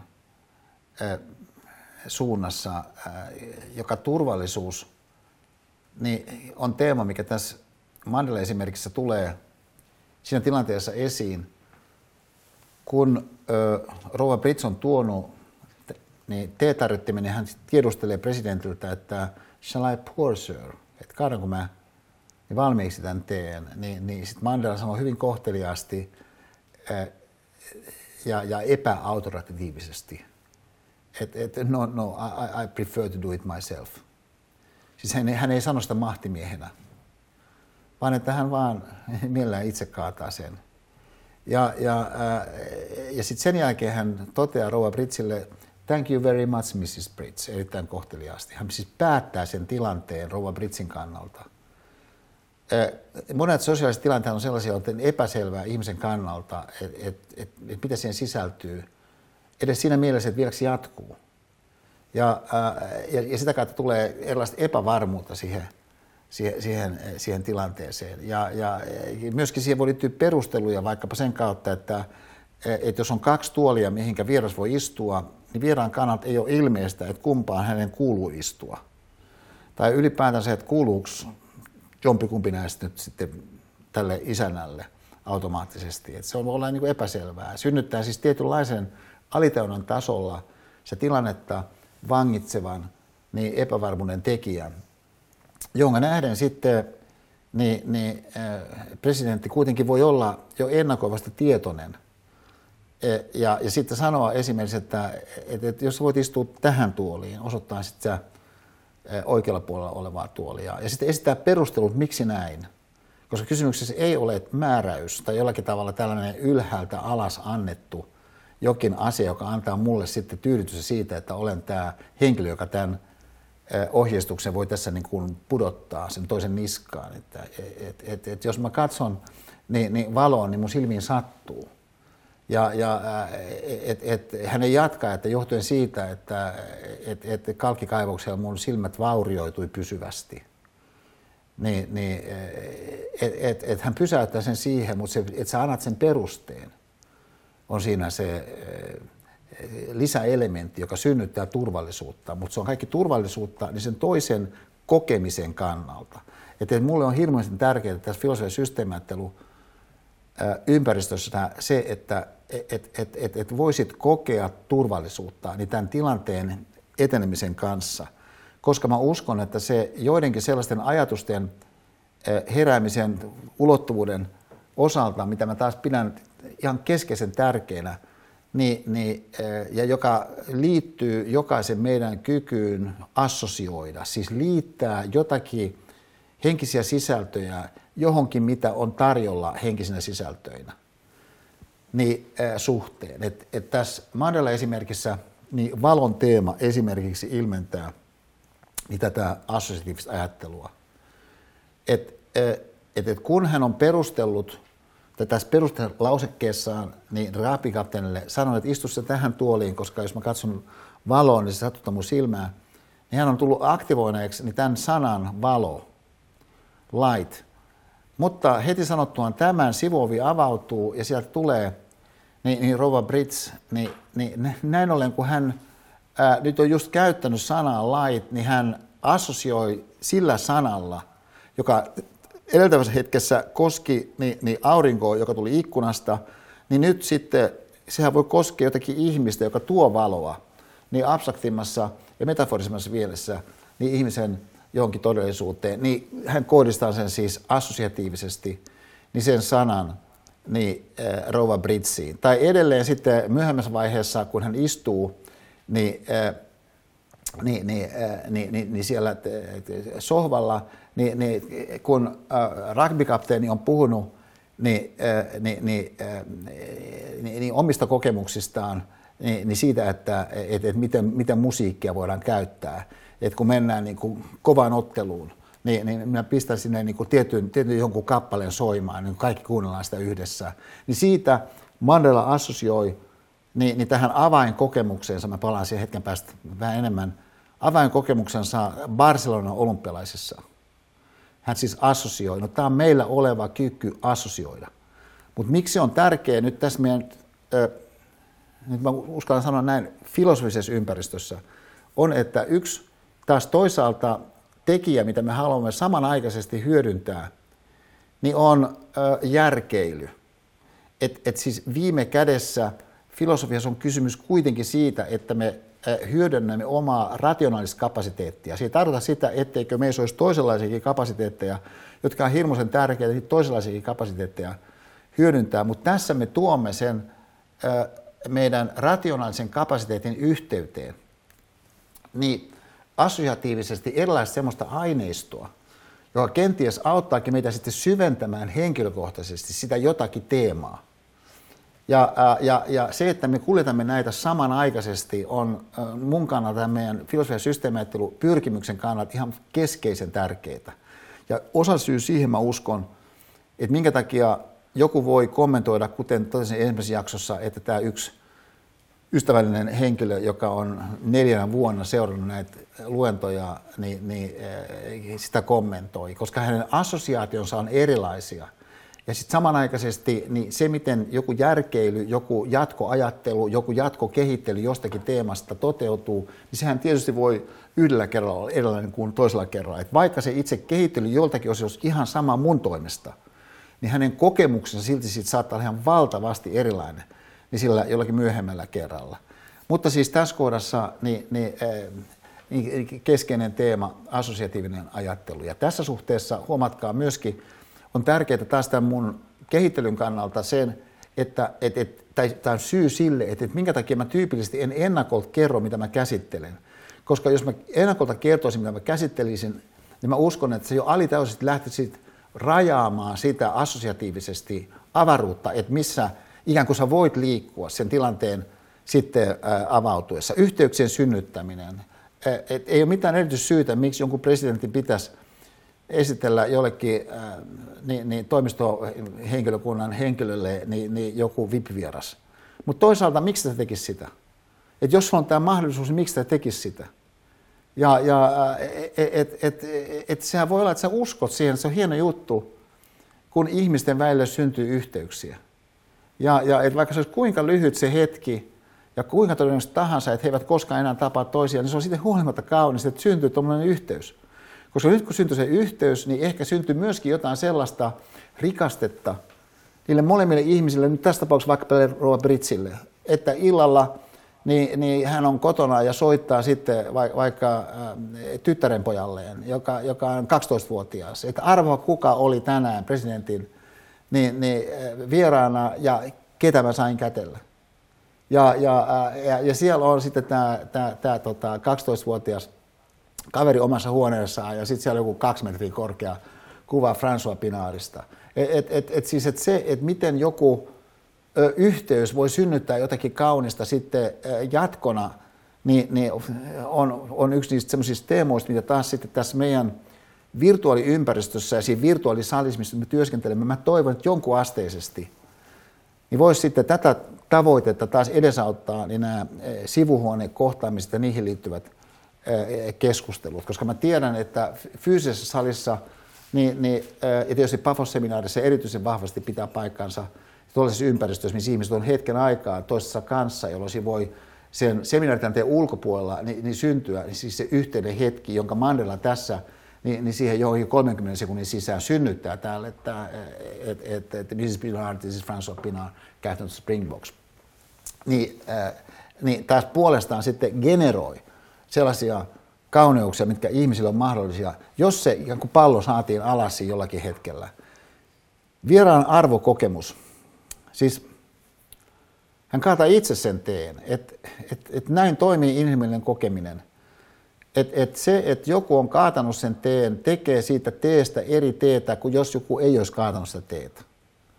Ja äh, et, et, et, et, et, niin kuin tavallaan tämä meidän äh, symbolinen ulottuvuutemme on, on, on se, mikä tässä äh, muodostaa osan siitä systeemiälystä, minkä kautta sitten rakentavuutta ja hyviä asioita niin, niin ylärekisterin ajattelun mukaisesti voisi kenties joku huomata siinä omassa todellisuudessaan niin avautuvan niin, niin tiettyjen semmoisten mikromuutosten niin, niin suuntaan, missä sä teet jonkun jutun pikkasen eri tavalla, mutta sen toisen arvokokemuksen kannalta se muutos onkin massiivinen. Että et tavallaan se, siis tämä on sellainen niin näky, mikä mulla on ollut öö, tota, aika pitkään, siis, siis varmaan 20 vuotta, ehkä pidempäänkin. Siis tällainen näky, öö, tota, joka tuli esiin, kun, kun tota, sitä on enemmänkin, nyt mä huomaan, koska se oli, meidän pojat oli ihan tosi nuori, ehkä viisivuotiaat siinä vaiheessa, niin, niin oli sellainen keskustelu vanhemmuudesta, joka oli vanhalla ylioppilastalolla. Ja sitten mä olin siellä mukana jossakin ja, ja, ja sitten siinä tauolla niin kaksi leidiä tuli keskustelemaan mun kanssa ja sitten he esittivät tämmöisen kyllä, kysymyksen yllättäen siinä ympäristössä yllättäen, että – että et, et, et Esa, onko sinulla minkälaisia unelmia? Ja, ja no, syystä tai toisesta mä en ole koskaan ollut mitenkään kauhean sillai, voimakkaasti, no ehkä alkuaikojen jälkeen, niin, niin mä mainitsin mun unelman niin väitellä tosi nuorena jollakin aikaisemmin luennolla. Ja, ja et, et, tuossa mielessä on, on voinut olla jotenkin unelmia. Tietenkin se, että et, et, et sitten kun, et, et, kun Pipsa ilmestyi niin mun tutkalle, niin ihan tietty unelma kyllä niin paukahti tosi voimallisesti niin, niin, niin siihen mun tajuntaan. Mutta yleisesti ottaen mä en ole sillä kokenut, että et, et mä työskentelisin kauheasti unelmien kautta. Niin tämä vähän yllätti mut tämä kysymys, koska me oltiin siinä vanhemmuuden ympäristössä siinä itse tilaisuudessa, niin assosiatiivisesti, niin mulle tuli siinä itse asiassa yksi unelma mieleen saman tien. Ja se unelma oli se, että, että, että me oltaisiin Pipsan kanssa menossa Ekberin kahvilaa, jossa ää, me nyt ollaan käyty meidän koko suhteen ajan.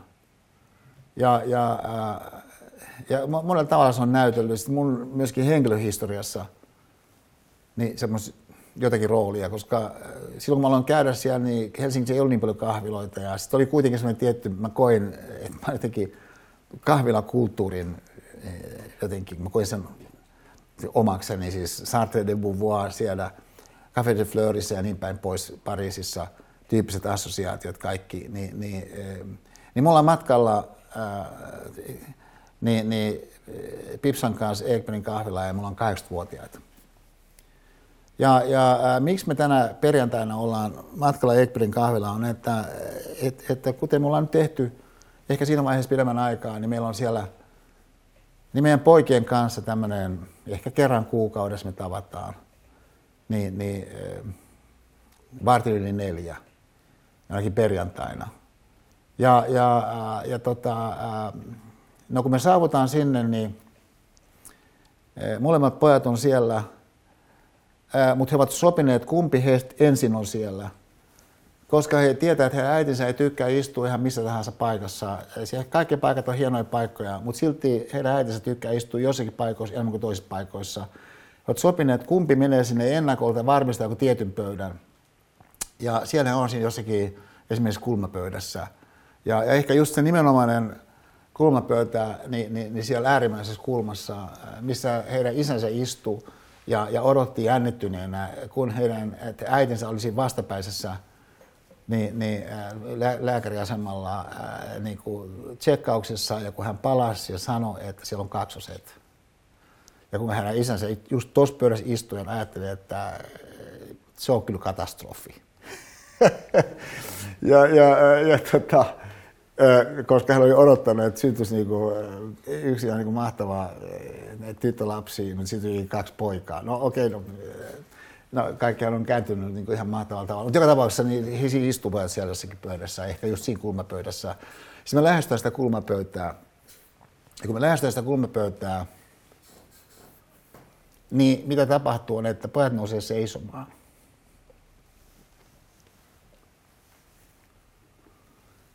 Ja sitten toinen auttaa äitinsä takin pois ja mistä alas. Niin tämä on se unelma. Et, et siis jos me ajatellaan tämä tota, myöskin paitsi sen jonkun pienele symboliikan kautta, niin, niin, niin sen, että et, et sä voimistat yhteistä kokemista jostakin tilanteesta. Niin, äh, niin se voi olla vaikka se, että kun Mandela on kaatanut sen teekupin, hän ojentaa sen rahvikapteenille, niin hän ei suinkaan saman tien päästä sitä. Että et hän pysäyttää sen hetkeksi koska hän haluaa alleviivata se tosiasiaa, että, että me olemme jollakin tasolla niin kuin yhtä. Että se T-kuppi muodostaa tämmöisen rajapintaobjektin. Ja, ja, ja, ja, ja, ja sitä kautta niin, niin myöskin alustan sille, että nyt jos sä sanot tuommoisessa tilanteessa, missä semmoinen tietty yhteinen kokeminen on se pohja, niin, niin jotain, niin se eri tavalla sitten kantaa. Ja, ja et, et, et, et, et mä sanoisin, että et Pekka Haavisto on kyllä niin tällä alueella niin, niin yksi mestareita.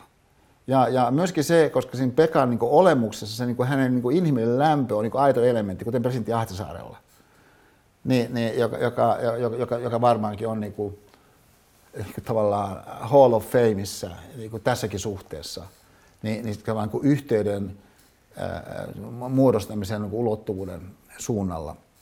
Niin se mahdollistaa sen, että sä pystyt sitten tosissas uskottavasti niin myöskin kysyä jotain sellaista, niin, niin, mikä sitten voi olla niin tärkeää tarkastella siis sen kautta, kun sä oot ensin synnyttänyt sen kohtaamisen tietyn semmoisen syvyyden, että you have a very difficult job.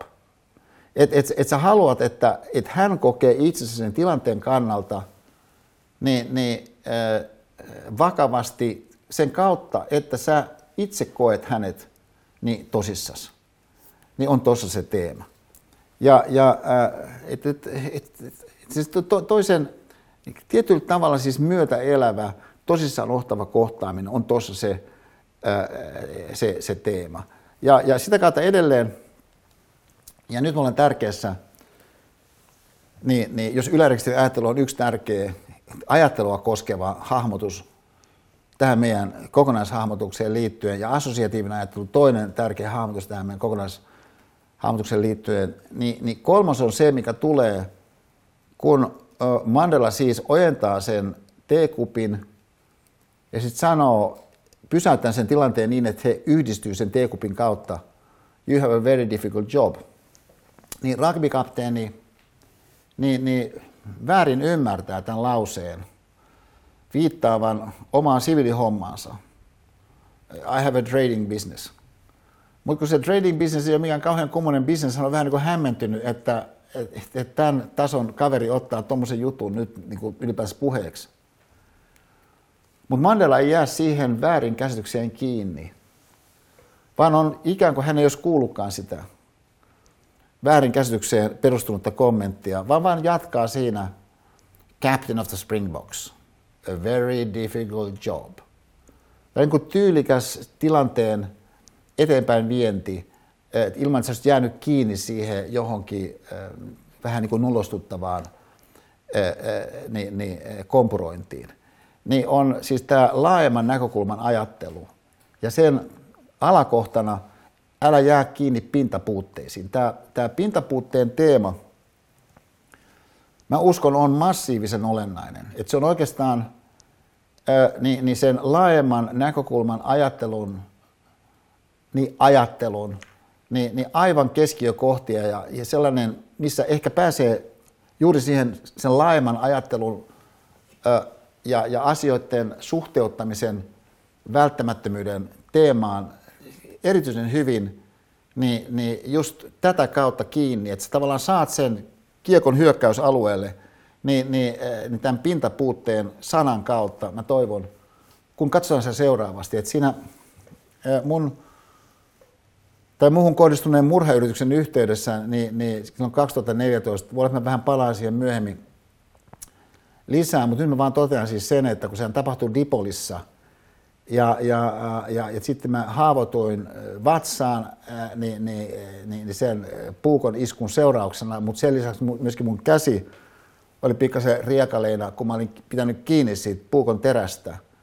Et vaikka mulla oli hanskat käsissä, niin se kumminkin oli niin kuin tosi terävä puukko, mitä sitten kaveri niin kuin tempoo parsa mukaan takaisin itselleen, niin johti siis siihen, että mä olin sitten ambulanssissa – ja sitten kun me lähdetään sieltä, sieltä, sieltä tota Dipolin pihasta, niin, niin, äh, niin siinä oli tällainen hieno detalji, että et, et, et, et paitsi että se ambulanssilääkäri, joka oli tullut toisella ambulanssilla siihen tilanteeseen, jäi mun kanssa sinne ambulanssin takausaan, niin, niin, niin nämä ensihoitajat, musta oli ihan niin kuin huikeat hahmoja – että mulla on ollut kunnia tehdä palokunnan kanssa hommia 90-luvulla, niin mä tiedän tämän, niin tämän henkilötyypin.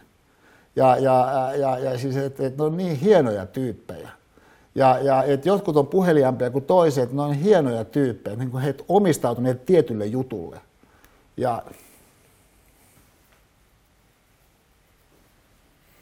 niin mä oon siis tässä ambulanssissa näiden niin kuin huippuammattilaisten kanssa – Ja, ja tietenkin on niin, että, että just jossakin vaikka Zyrihissä, mä veikkaan, siellä on joku ihan mahtavaa ensiavu poliklinikkaa jonkun yliopistollisen keskussairaalan yhteydessä Zyrihissä ja Soulissa ja, ja, ja, ja tota Osakassa, ja siis et, et, et Kolumbian yliopiston yhteydessä New Yorkissa, niin jokseenkin varmasti on niin ihan mahtavia niin, niin ensiapupoliklinikoita yliopiston keskussairaalan yhteydessä, mutta fakta on se, että, että jos sä oot niin verta vuotavana niin tuollaisessa suomalaisessa ambulanssissa Otaniemessä ja se ambulanssi on matkalla Meilahteen, niin kyllä sä oot niin aika onnekas.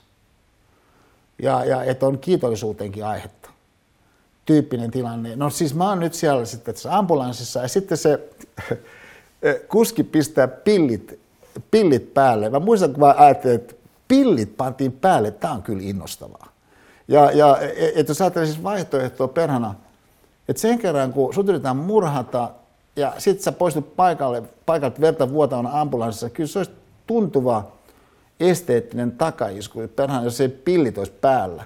Ja, ja, ja tota, sieltä lähdetään niin pillit päällä tai niin ambulanssi ampasee sieltä, niin, niin, niin mä ajattelin, että, että, että kuinka, kuinka on mahdollista, että mä en ole huomannut, että on niin paljon hyviä ihmisiä. Ja, ja että ihan selvästi mun mieli on jäänyt monta kertaa kiinni pintapuutteisiin. Niin siis tämä pintapuutteen teema, niin nousi siellä ambulanssissa.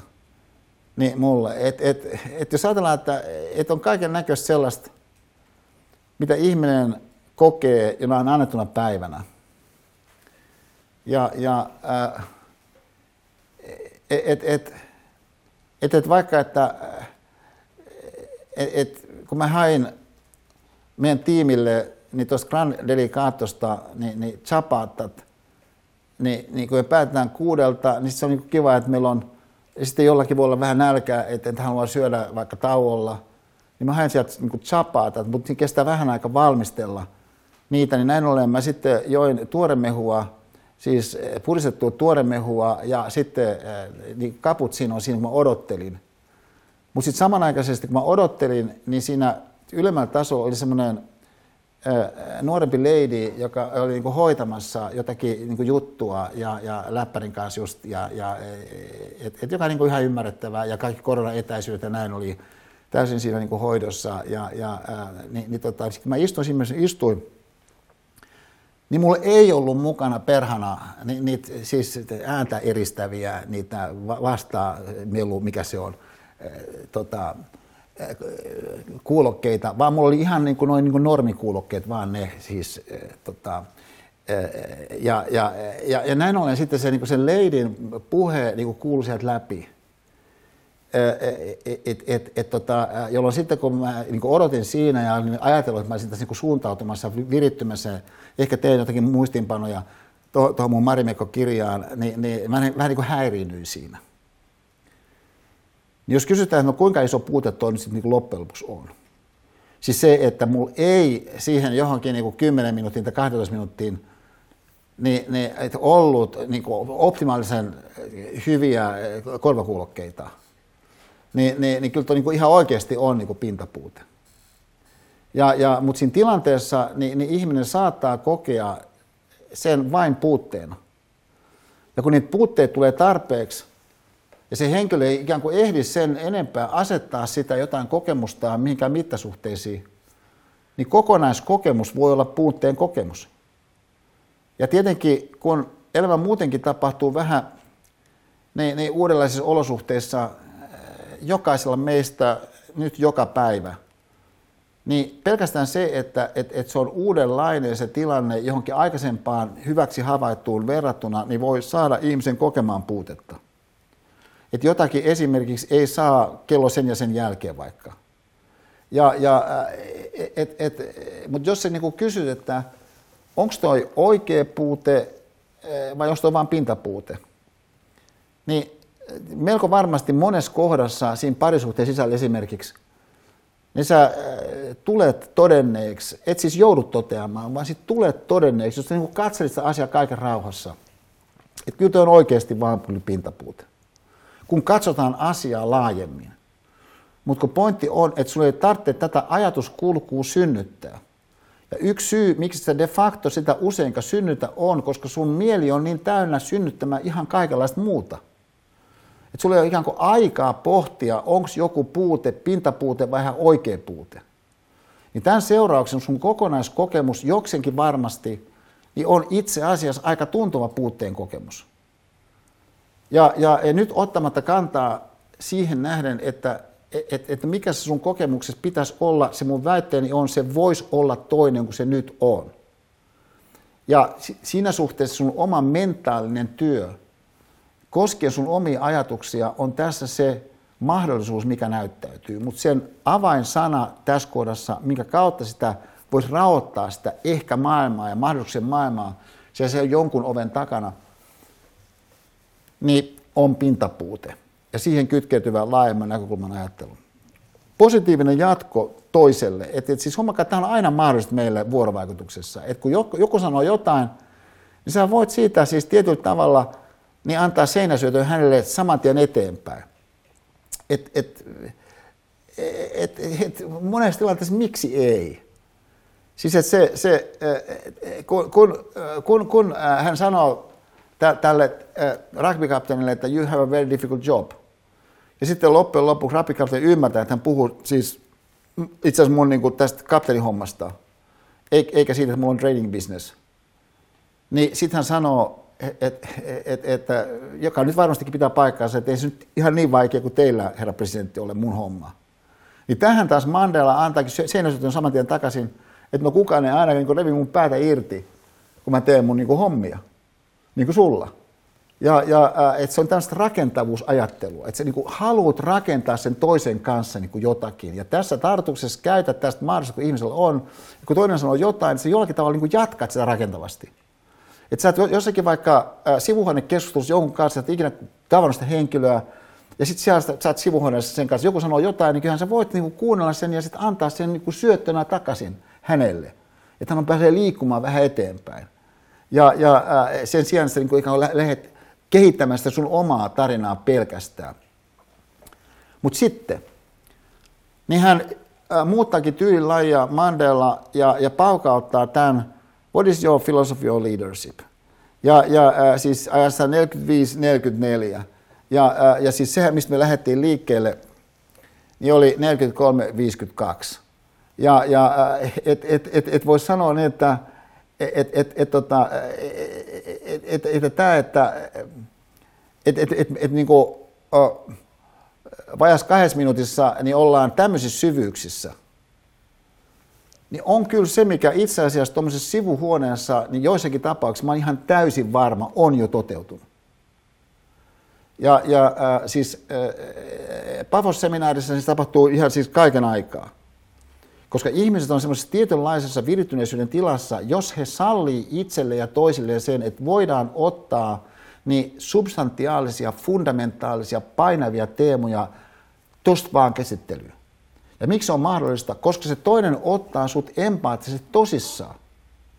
Ja tämän seurauksena saat itseskin eri tavalla tosissaan kuin mitä monessa sosiaalisessa tilanteessa sä joudut tavallaan tietynlaista roolia siinä niin kuin pallottelemaan.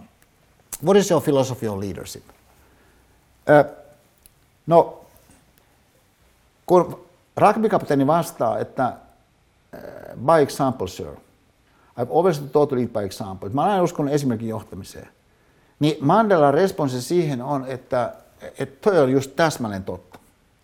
Että sä voit ikään kuin vahvistaa sen toisen punnittua harkintaa. Ja, ja et, et, et, et, et toi, toi näkökulma, toi on painava näkökulma. Ja mutta sun ei tarvitse jäädä sen vangiksi pelkästään. Ja Mandela jatkaa siitä, että et, et, et, miten saat ihmiset ole enemmän kuin edes itse uskoa, että voi olla? Jolloin hän siis ö, nostaa sen ikään kuin seuraavalle tasolle, se koko keskustelu. Että toi pitää paikkansa, että, että johtaminen viime kädessä on esimerkiksi johtamista, mutta sitten toisaalta, jos me niin kysytään vielä pidemmälle, että, että miten saat ihmiset olemaan – vielä enemmän kuin itse usko, että voi olla, niin, niin, niin mitä siitä olisi niin kuin sanottavissa meillä? Ja, ja että se on tällainen transcendenssin ajatteleminen, joka, tämä on yksi nimike, siis sellaiselle next levelille, siis jollekin ylemmän asteisuudelle, siis jollekin semmoiselle, mille ei ole selvää yksittäistä nimeä. Huomatkaa, että et, et yritysympäristöissä ja organisaatioympäristöissä monasti siis se, mikä tässä niin ne äh, laajemmin nimitetään transcendentiksi, usein saa jonkun triviaalin muodon, että esimerkiksi, että jossakin Excel-solussa lukee 200, missä aikaisemmin luki 170. Ja, ja, ja, ja, ja kaikki haukkoo henkeä, koska se on niin vaikea saada 170, niin mitä ihmettä, niin 200, toi on niin ihan huikeeta. Että se on yksi tapa tietysti ihmisten hahmottaa niin, niin seuraavia tasoja niin, niin, tosi niin kuin numeraalisten näkökulmien kautta. Mutta nyt puhutaan jostakin vielä enemmästä niin kokoavasti. Ylemmän asteisuuden mahdollisuudet. Ja nämä ylemmän asteisuuden mahdollisuudet, huomatkaa nyt tässä kohdassa, eivät koske jotakin tiettyä inhimillistä pyrkimystä pelkästään. Et, et, et, että Mandelhan tässä esimerkiksi niin ei rajaa sitä, mitä hän on siinä sanomassa, niin, niin vaikkapa ragbin ympäristöön. Että hän puhuu niin yleisesti ihmisyydestä. Että mit, miten saat ihmiset ole enemmän kuin ne uskoo, että itse edes voi olla.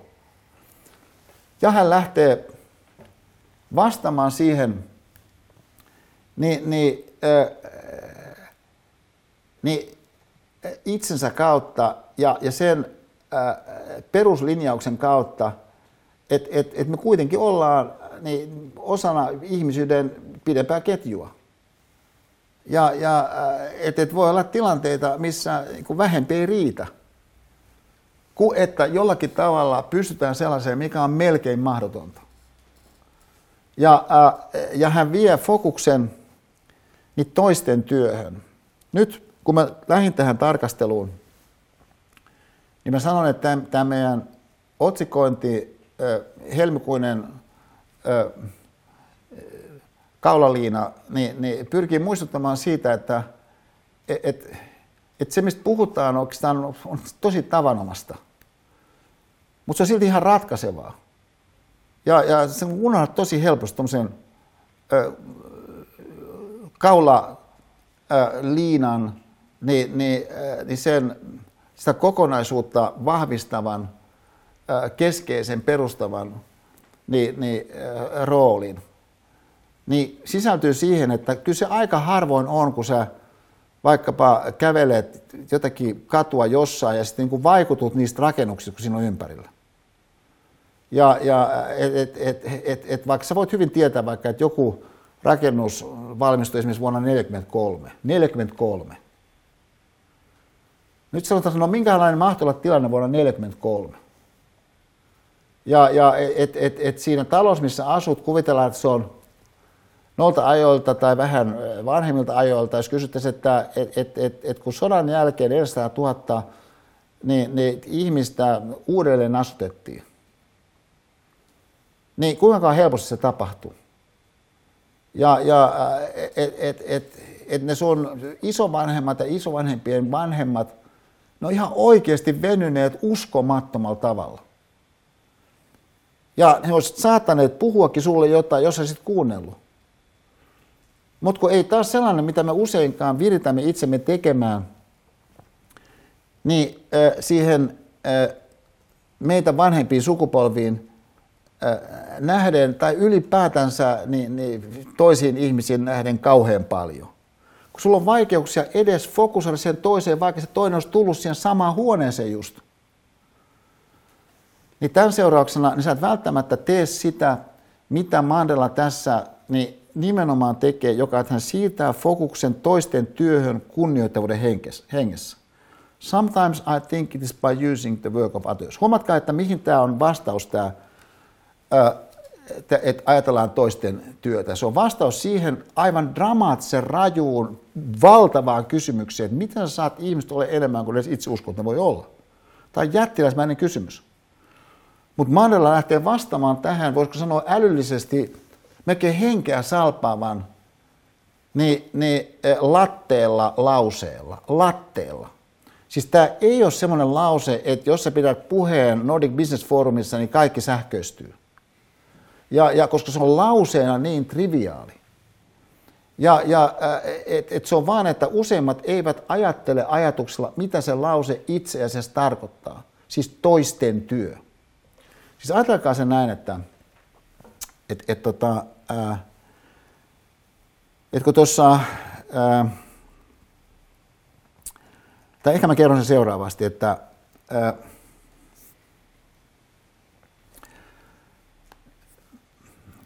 yhdessä mun Pafos-seminaarissa oli Lohjan kaupunginjohtaja.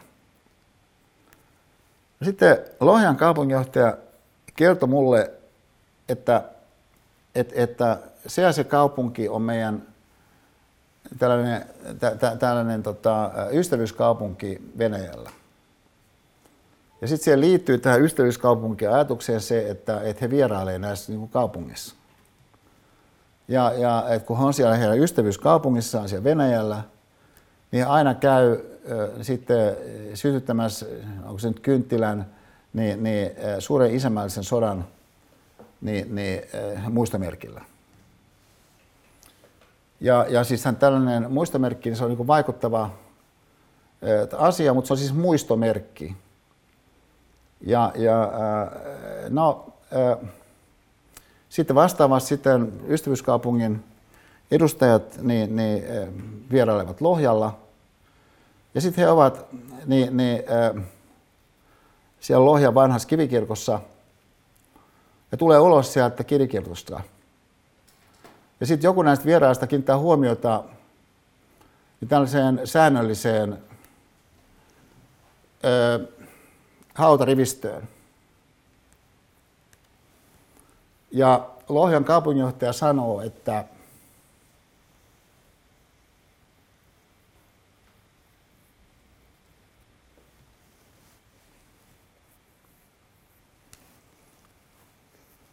että nämä on, nämä on toisessa maailmansodassa kaatuneiden suomalaisten sotilaiden, jotka on lähtöisin täältä Lohjalta hautoja jatkaen, että jokaisen suomalaisen kirkon pihalla on tällaiset haudat.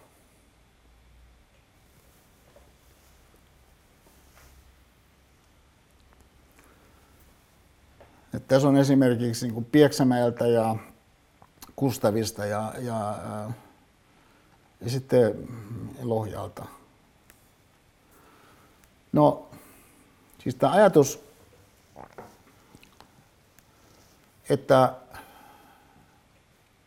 kaatuneet kuljetettaisiin takaisin haudattavaksi oman maan multiin,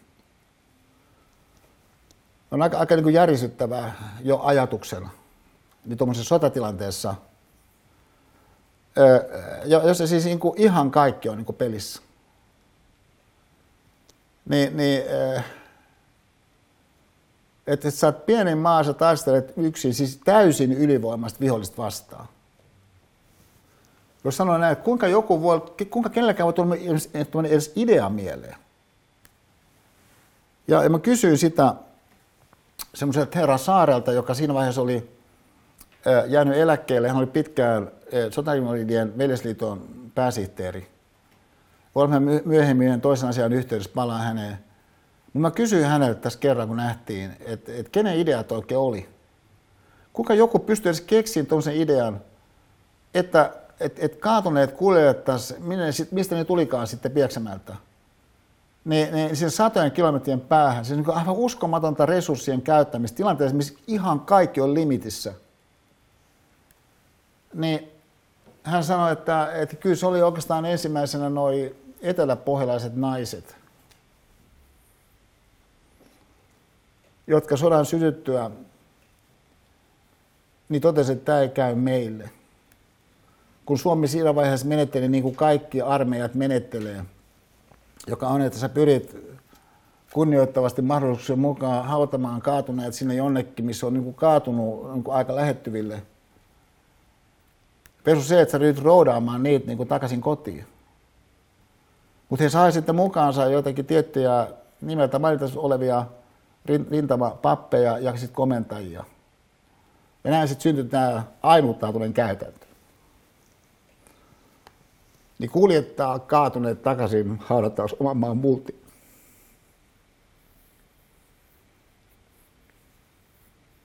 joka tarkoittaa siis esimerkiksi sitä, että jonkun taistelun jälkeen niin keskellä yötä joku kaverit niin lähtee sinne linjojen väliin, niin sitä jotakin kaatunutta kaveria hakemaan. No, jos me palataan tähän niin Mandela-hahmotukseen, niin kun Mandela siis sanoo, että, ää, että ää, että sometimes I think it is by using the work of others. Vastauksen siihen kysymykseen, että, että ku, ku, kuinka, sä, kuinka sä voit nousta jollekin semmoiselle tasolle, mitä sä et niin uskonut edes mahdolliseksi. Niin hän viittaa niin, niin, äh, runoon Invictus, joka myöskin elokuvan nimessä toistuu. Ja totesi, että tämä runo Invictus niin, niin antoi hänelle voimaa, kun hän oli äh, Robben Islandin vankilasaarella niin tilanteessa, missä tuntuu, että hän ei niin kuin, nyt kertakaikkiaan jaksaa, niin hän jotenkin sai siitä voimaa nousta. On tällainen, mikä ihmiselle voi tapahtua. Että saat yhteyden johonkin tiettyyn ajatukseen, ja sen ajatuksen voimalla sä sitten nouset. Vaikka tunne on se, että sulla oli ihan kaikki voimat nyt lopussa. On siis inhimillinen mahdollisuus. Mutta se inhimillinen mahdollisuus sisältää myöskin sen ylemmän mahdollisuuden, että joku voi ajatella tuota mahdollisuutta. Eli tässä mielessä omien henkisten voimavarojensa käyttämistä niin tämän täysin yleispätevän inhimillisen ulottuvuuden osalta. Ja, ja tämä sanat voimana teema, niin jos ajatellaan nyt siis tätä suomenkielistä sanayhdistelmää, siis että et kaatuneet kuljetetaan niin, niin takaisin kotipaikakunnilleen niin haudattavaksi oman maan multiin. Niin siis ei ole sellainen, mikä nyt mun sukupolvella tai teidän sukupolvella kauheasti olisi niin ollut käytössä tuommoinen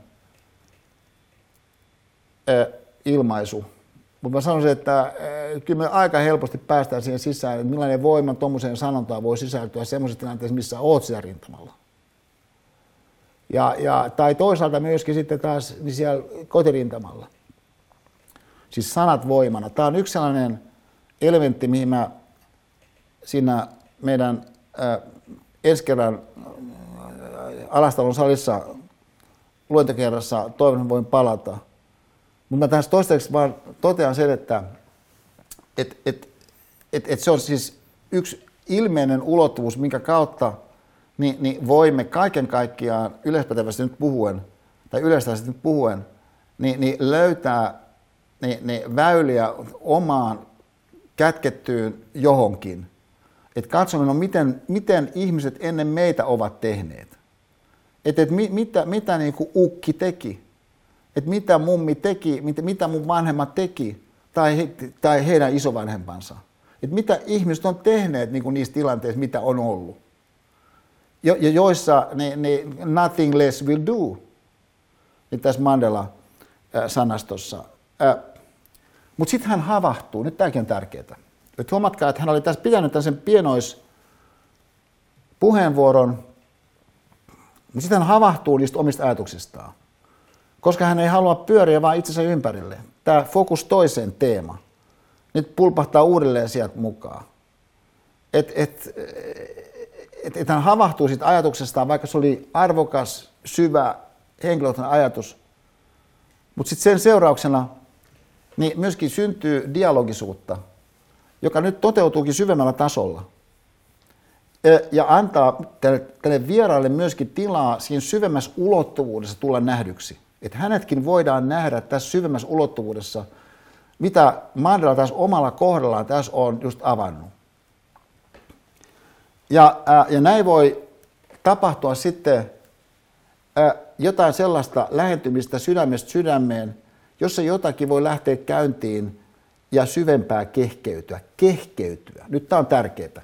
Että huomakka, että jotkut asiat niin, niin paljastuu saman tien mutta jotkut asiat eivät paljastu saman tien. Se voi olla, että joku juttu voi vaatia aikaa, että se ylipäätänsä voi tulla esiin. Ja sen ajan logiikan hyväksyminen voi olla aivan keskeistä siinä jossakin keskeisessä kehkeytyvyyden logiikassa, että jos sä haluat, että se ylipäätänsä syntyy, niin sun pitää antaa sen asian kehkeytyä, sun pitää antaa sille se riittävä aika.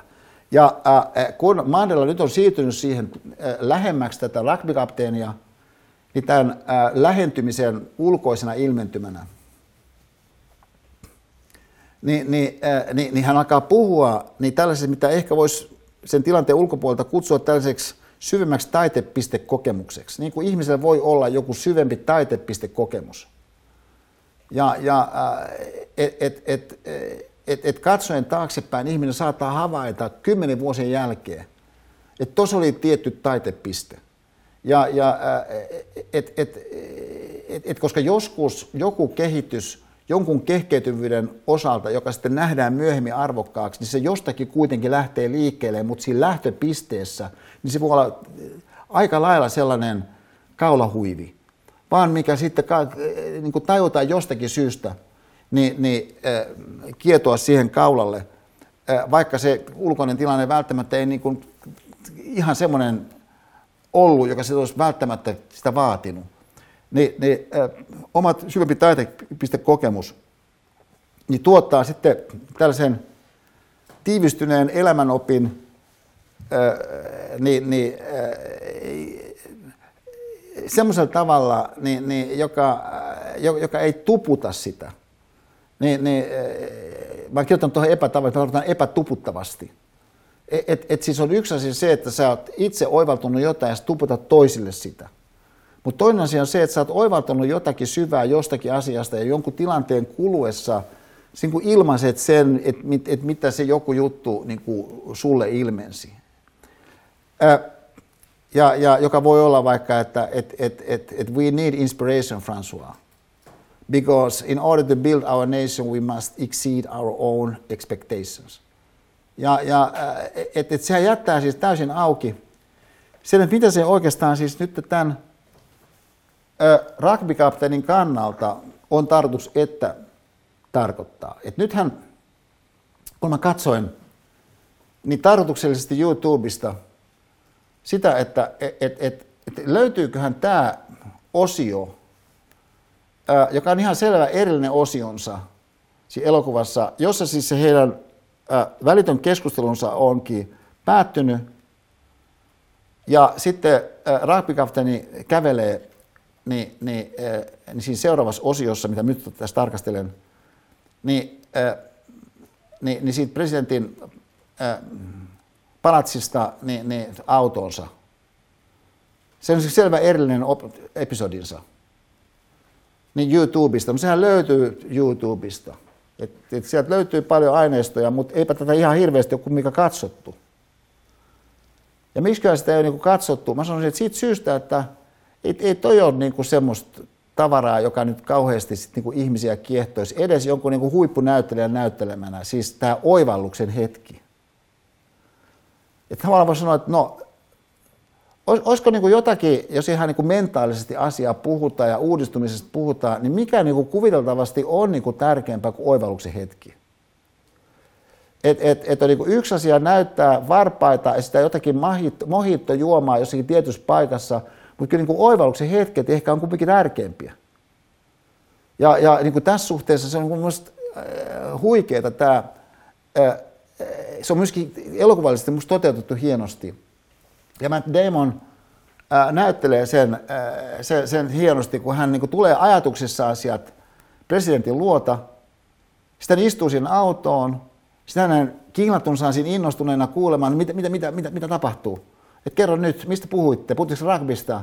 Ja sitten hän on vaan siinä niin niissä ajatuksissa vähän, vähän sillä eh, hämmentyneenä. Niin kuin ihminen tuommoista voi olla niin tosi hämmentynyt, että mitä toi niin oikein oli. Ja sitten hän yhtäkkiä alkaa siinä tietynlaisessa äh, hyvän tahtoisuuden ja rakkaudellisuuden tunnelmassa, mikä hänen kiinattunsa kanssa siinä autossa on, niin, niin selvitään, että et, et, et, mit, mitä se oikeastaan niin on. Että mitä siinä tapahtuu. Et, et, et, et, et sehän ei varsinaisesti itse niin sanonut mitään suoranaisesti, mutta mut musta tuntuu, että se haluaisi, että me voitettaisiin World Cup. Ja, ja että et se on tämä oivalluksen hetki. Tämä on tavallaan yksi versio niin siitä teemasta, mitä me koskettelimme Pulp Fictionin kautta, niin kun Jules, niin, niin sen väytyksen kautta niin tuleekin oivallukseen, että that's it. Ja, ja uh, you can consider my ass retired. Että mä lähden näistä, näistä hommista. Tai sitten me kuvasimme sitä niin ryöväri ristillä esimerkin kautta, se toinen ryöväri. Ja että hänelle niin selviää elämän luonteesta jotain, kun hän käy keskustelua tämän keskimmäisen kaverin kanssa. Niin, niin että on ihmiselle mahdollista, että joku juttu selviää. Mutta se vaatii tietyn kehkeytymisen monta kertaa. Että se niin pikkuhiljaa se asia jotenkin prosessoituu. Ja tässä tapauksessa se kesti niin kuin muutaman minuutin, että se asia prosessoituu niin kuin tohon asti, et, et tota, joka tavallaan voisi sanoa, että eihän nyt kauhean kummonen pointti ole, että joku on presidentti, ja sitten sä oot rugbyjoukkueen kapteeni, sitten hän on pyytänyt sua tapaamaan itseään, että keskustelette siinä niitä, näitä ja muita, niin, niin musta saat tietyn tuntuman, mutta varmaan hän niin toivoisi, että me pärjättäisiin kisoissa. Mutta nyt on tullut tämmöinen niin kuin, tällainen oivallus esiin, että I think he wants us to win the World Cup. Ja, ja, ja, ja johon se sitten de facto päättyi, siis reaalielämässä. Ja tietysti tämä on niin oleellinen osa myöskin se, se, se elämän, sen elokuvan dramatiikka, mutta se oleellinen asia siinä on se, että Mandala jättää hänelle tilan, että jotain voi kehkeytyä, niin usein sä et tätä tilaa itsellesi anna. Ja miksi sä sitä anna? Koska sun elämän muoto ei tue sitä, että jotain voisi kehkeytyä. Koska sun elämän muoto pyörii niitä jotenkin Netflix-sarjoja ja kaiken näköisen siis niin kuin uskomattoman suorittamisen ympärillä niin hallitsevasti – että siellä ei ole niinku tilaa millekään mitään todella niinku kehkeytyä syvempää. Ja, ja äh, huomakkaa, että kun mä sanon tämän, niin mä, mä sanon tämän mielestäni neutraalisti kuvaillen jotain.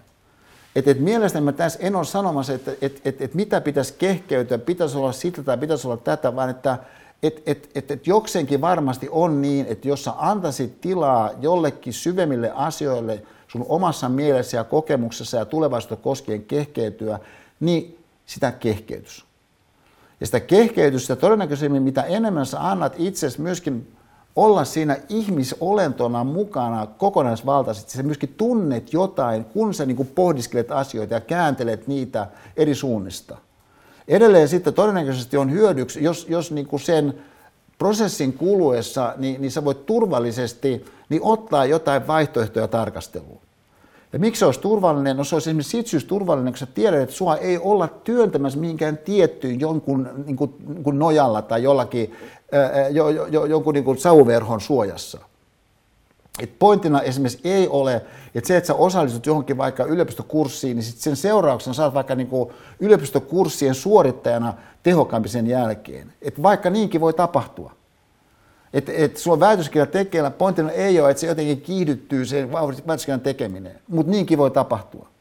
Vaan pointti on se, että sä löydät siis sun omista ajatuksista ja sun omien ajatusten ajattelusta ja sit kapasiteetista, mikä sen ajattelun ja ajattelun ajattelun ja ajattelun ajattelun, ajattelun synnyttää, niin semmoisia voimavaroja, kun sulla kaiken aikaa on, mutta kun sä et välttämättä ota sitä kaulahuivia.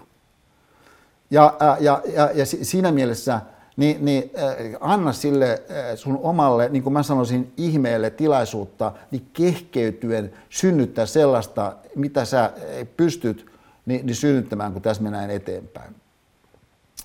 Niin että sillä,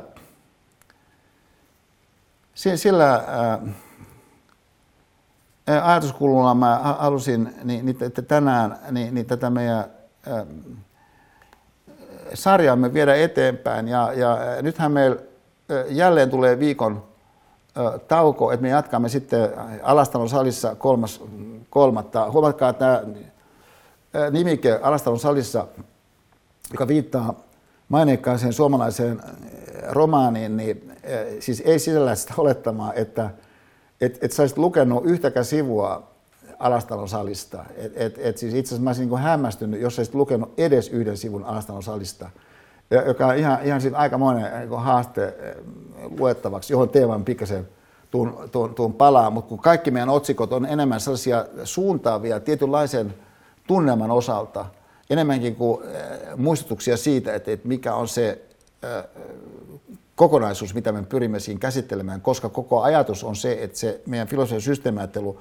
luento itsessään niin olisi sellainen alusta, minkä kautta sitten sun oma ajattelu voisi tekemisen mielessä toteutua sellaisilla tavoilla, jotka voimistaisi ja vahvistaisi ja tekisi mahdolliseksi niin sun oman paremman elämän niin toteutumista.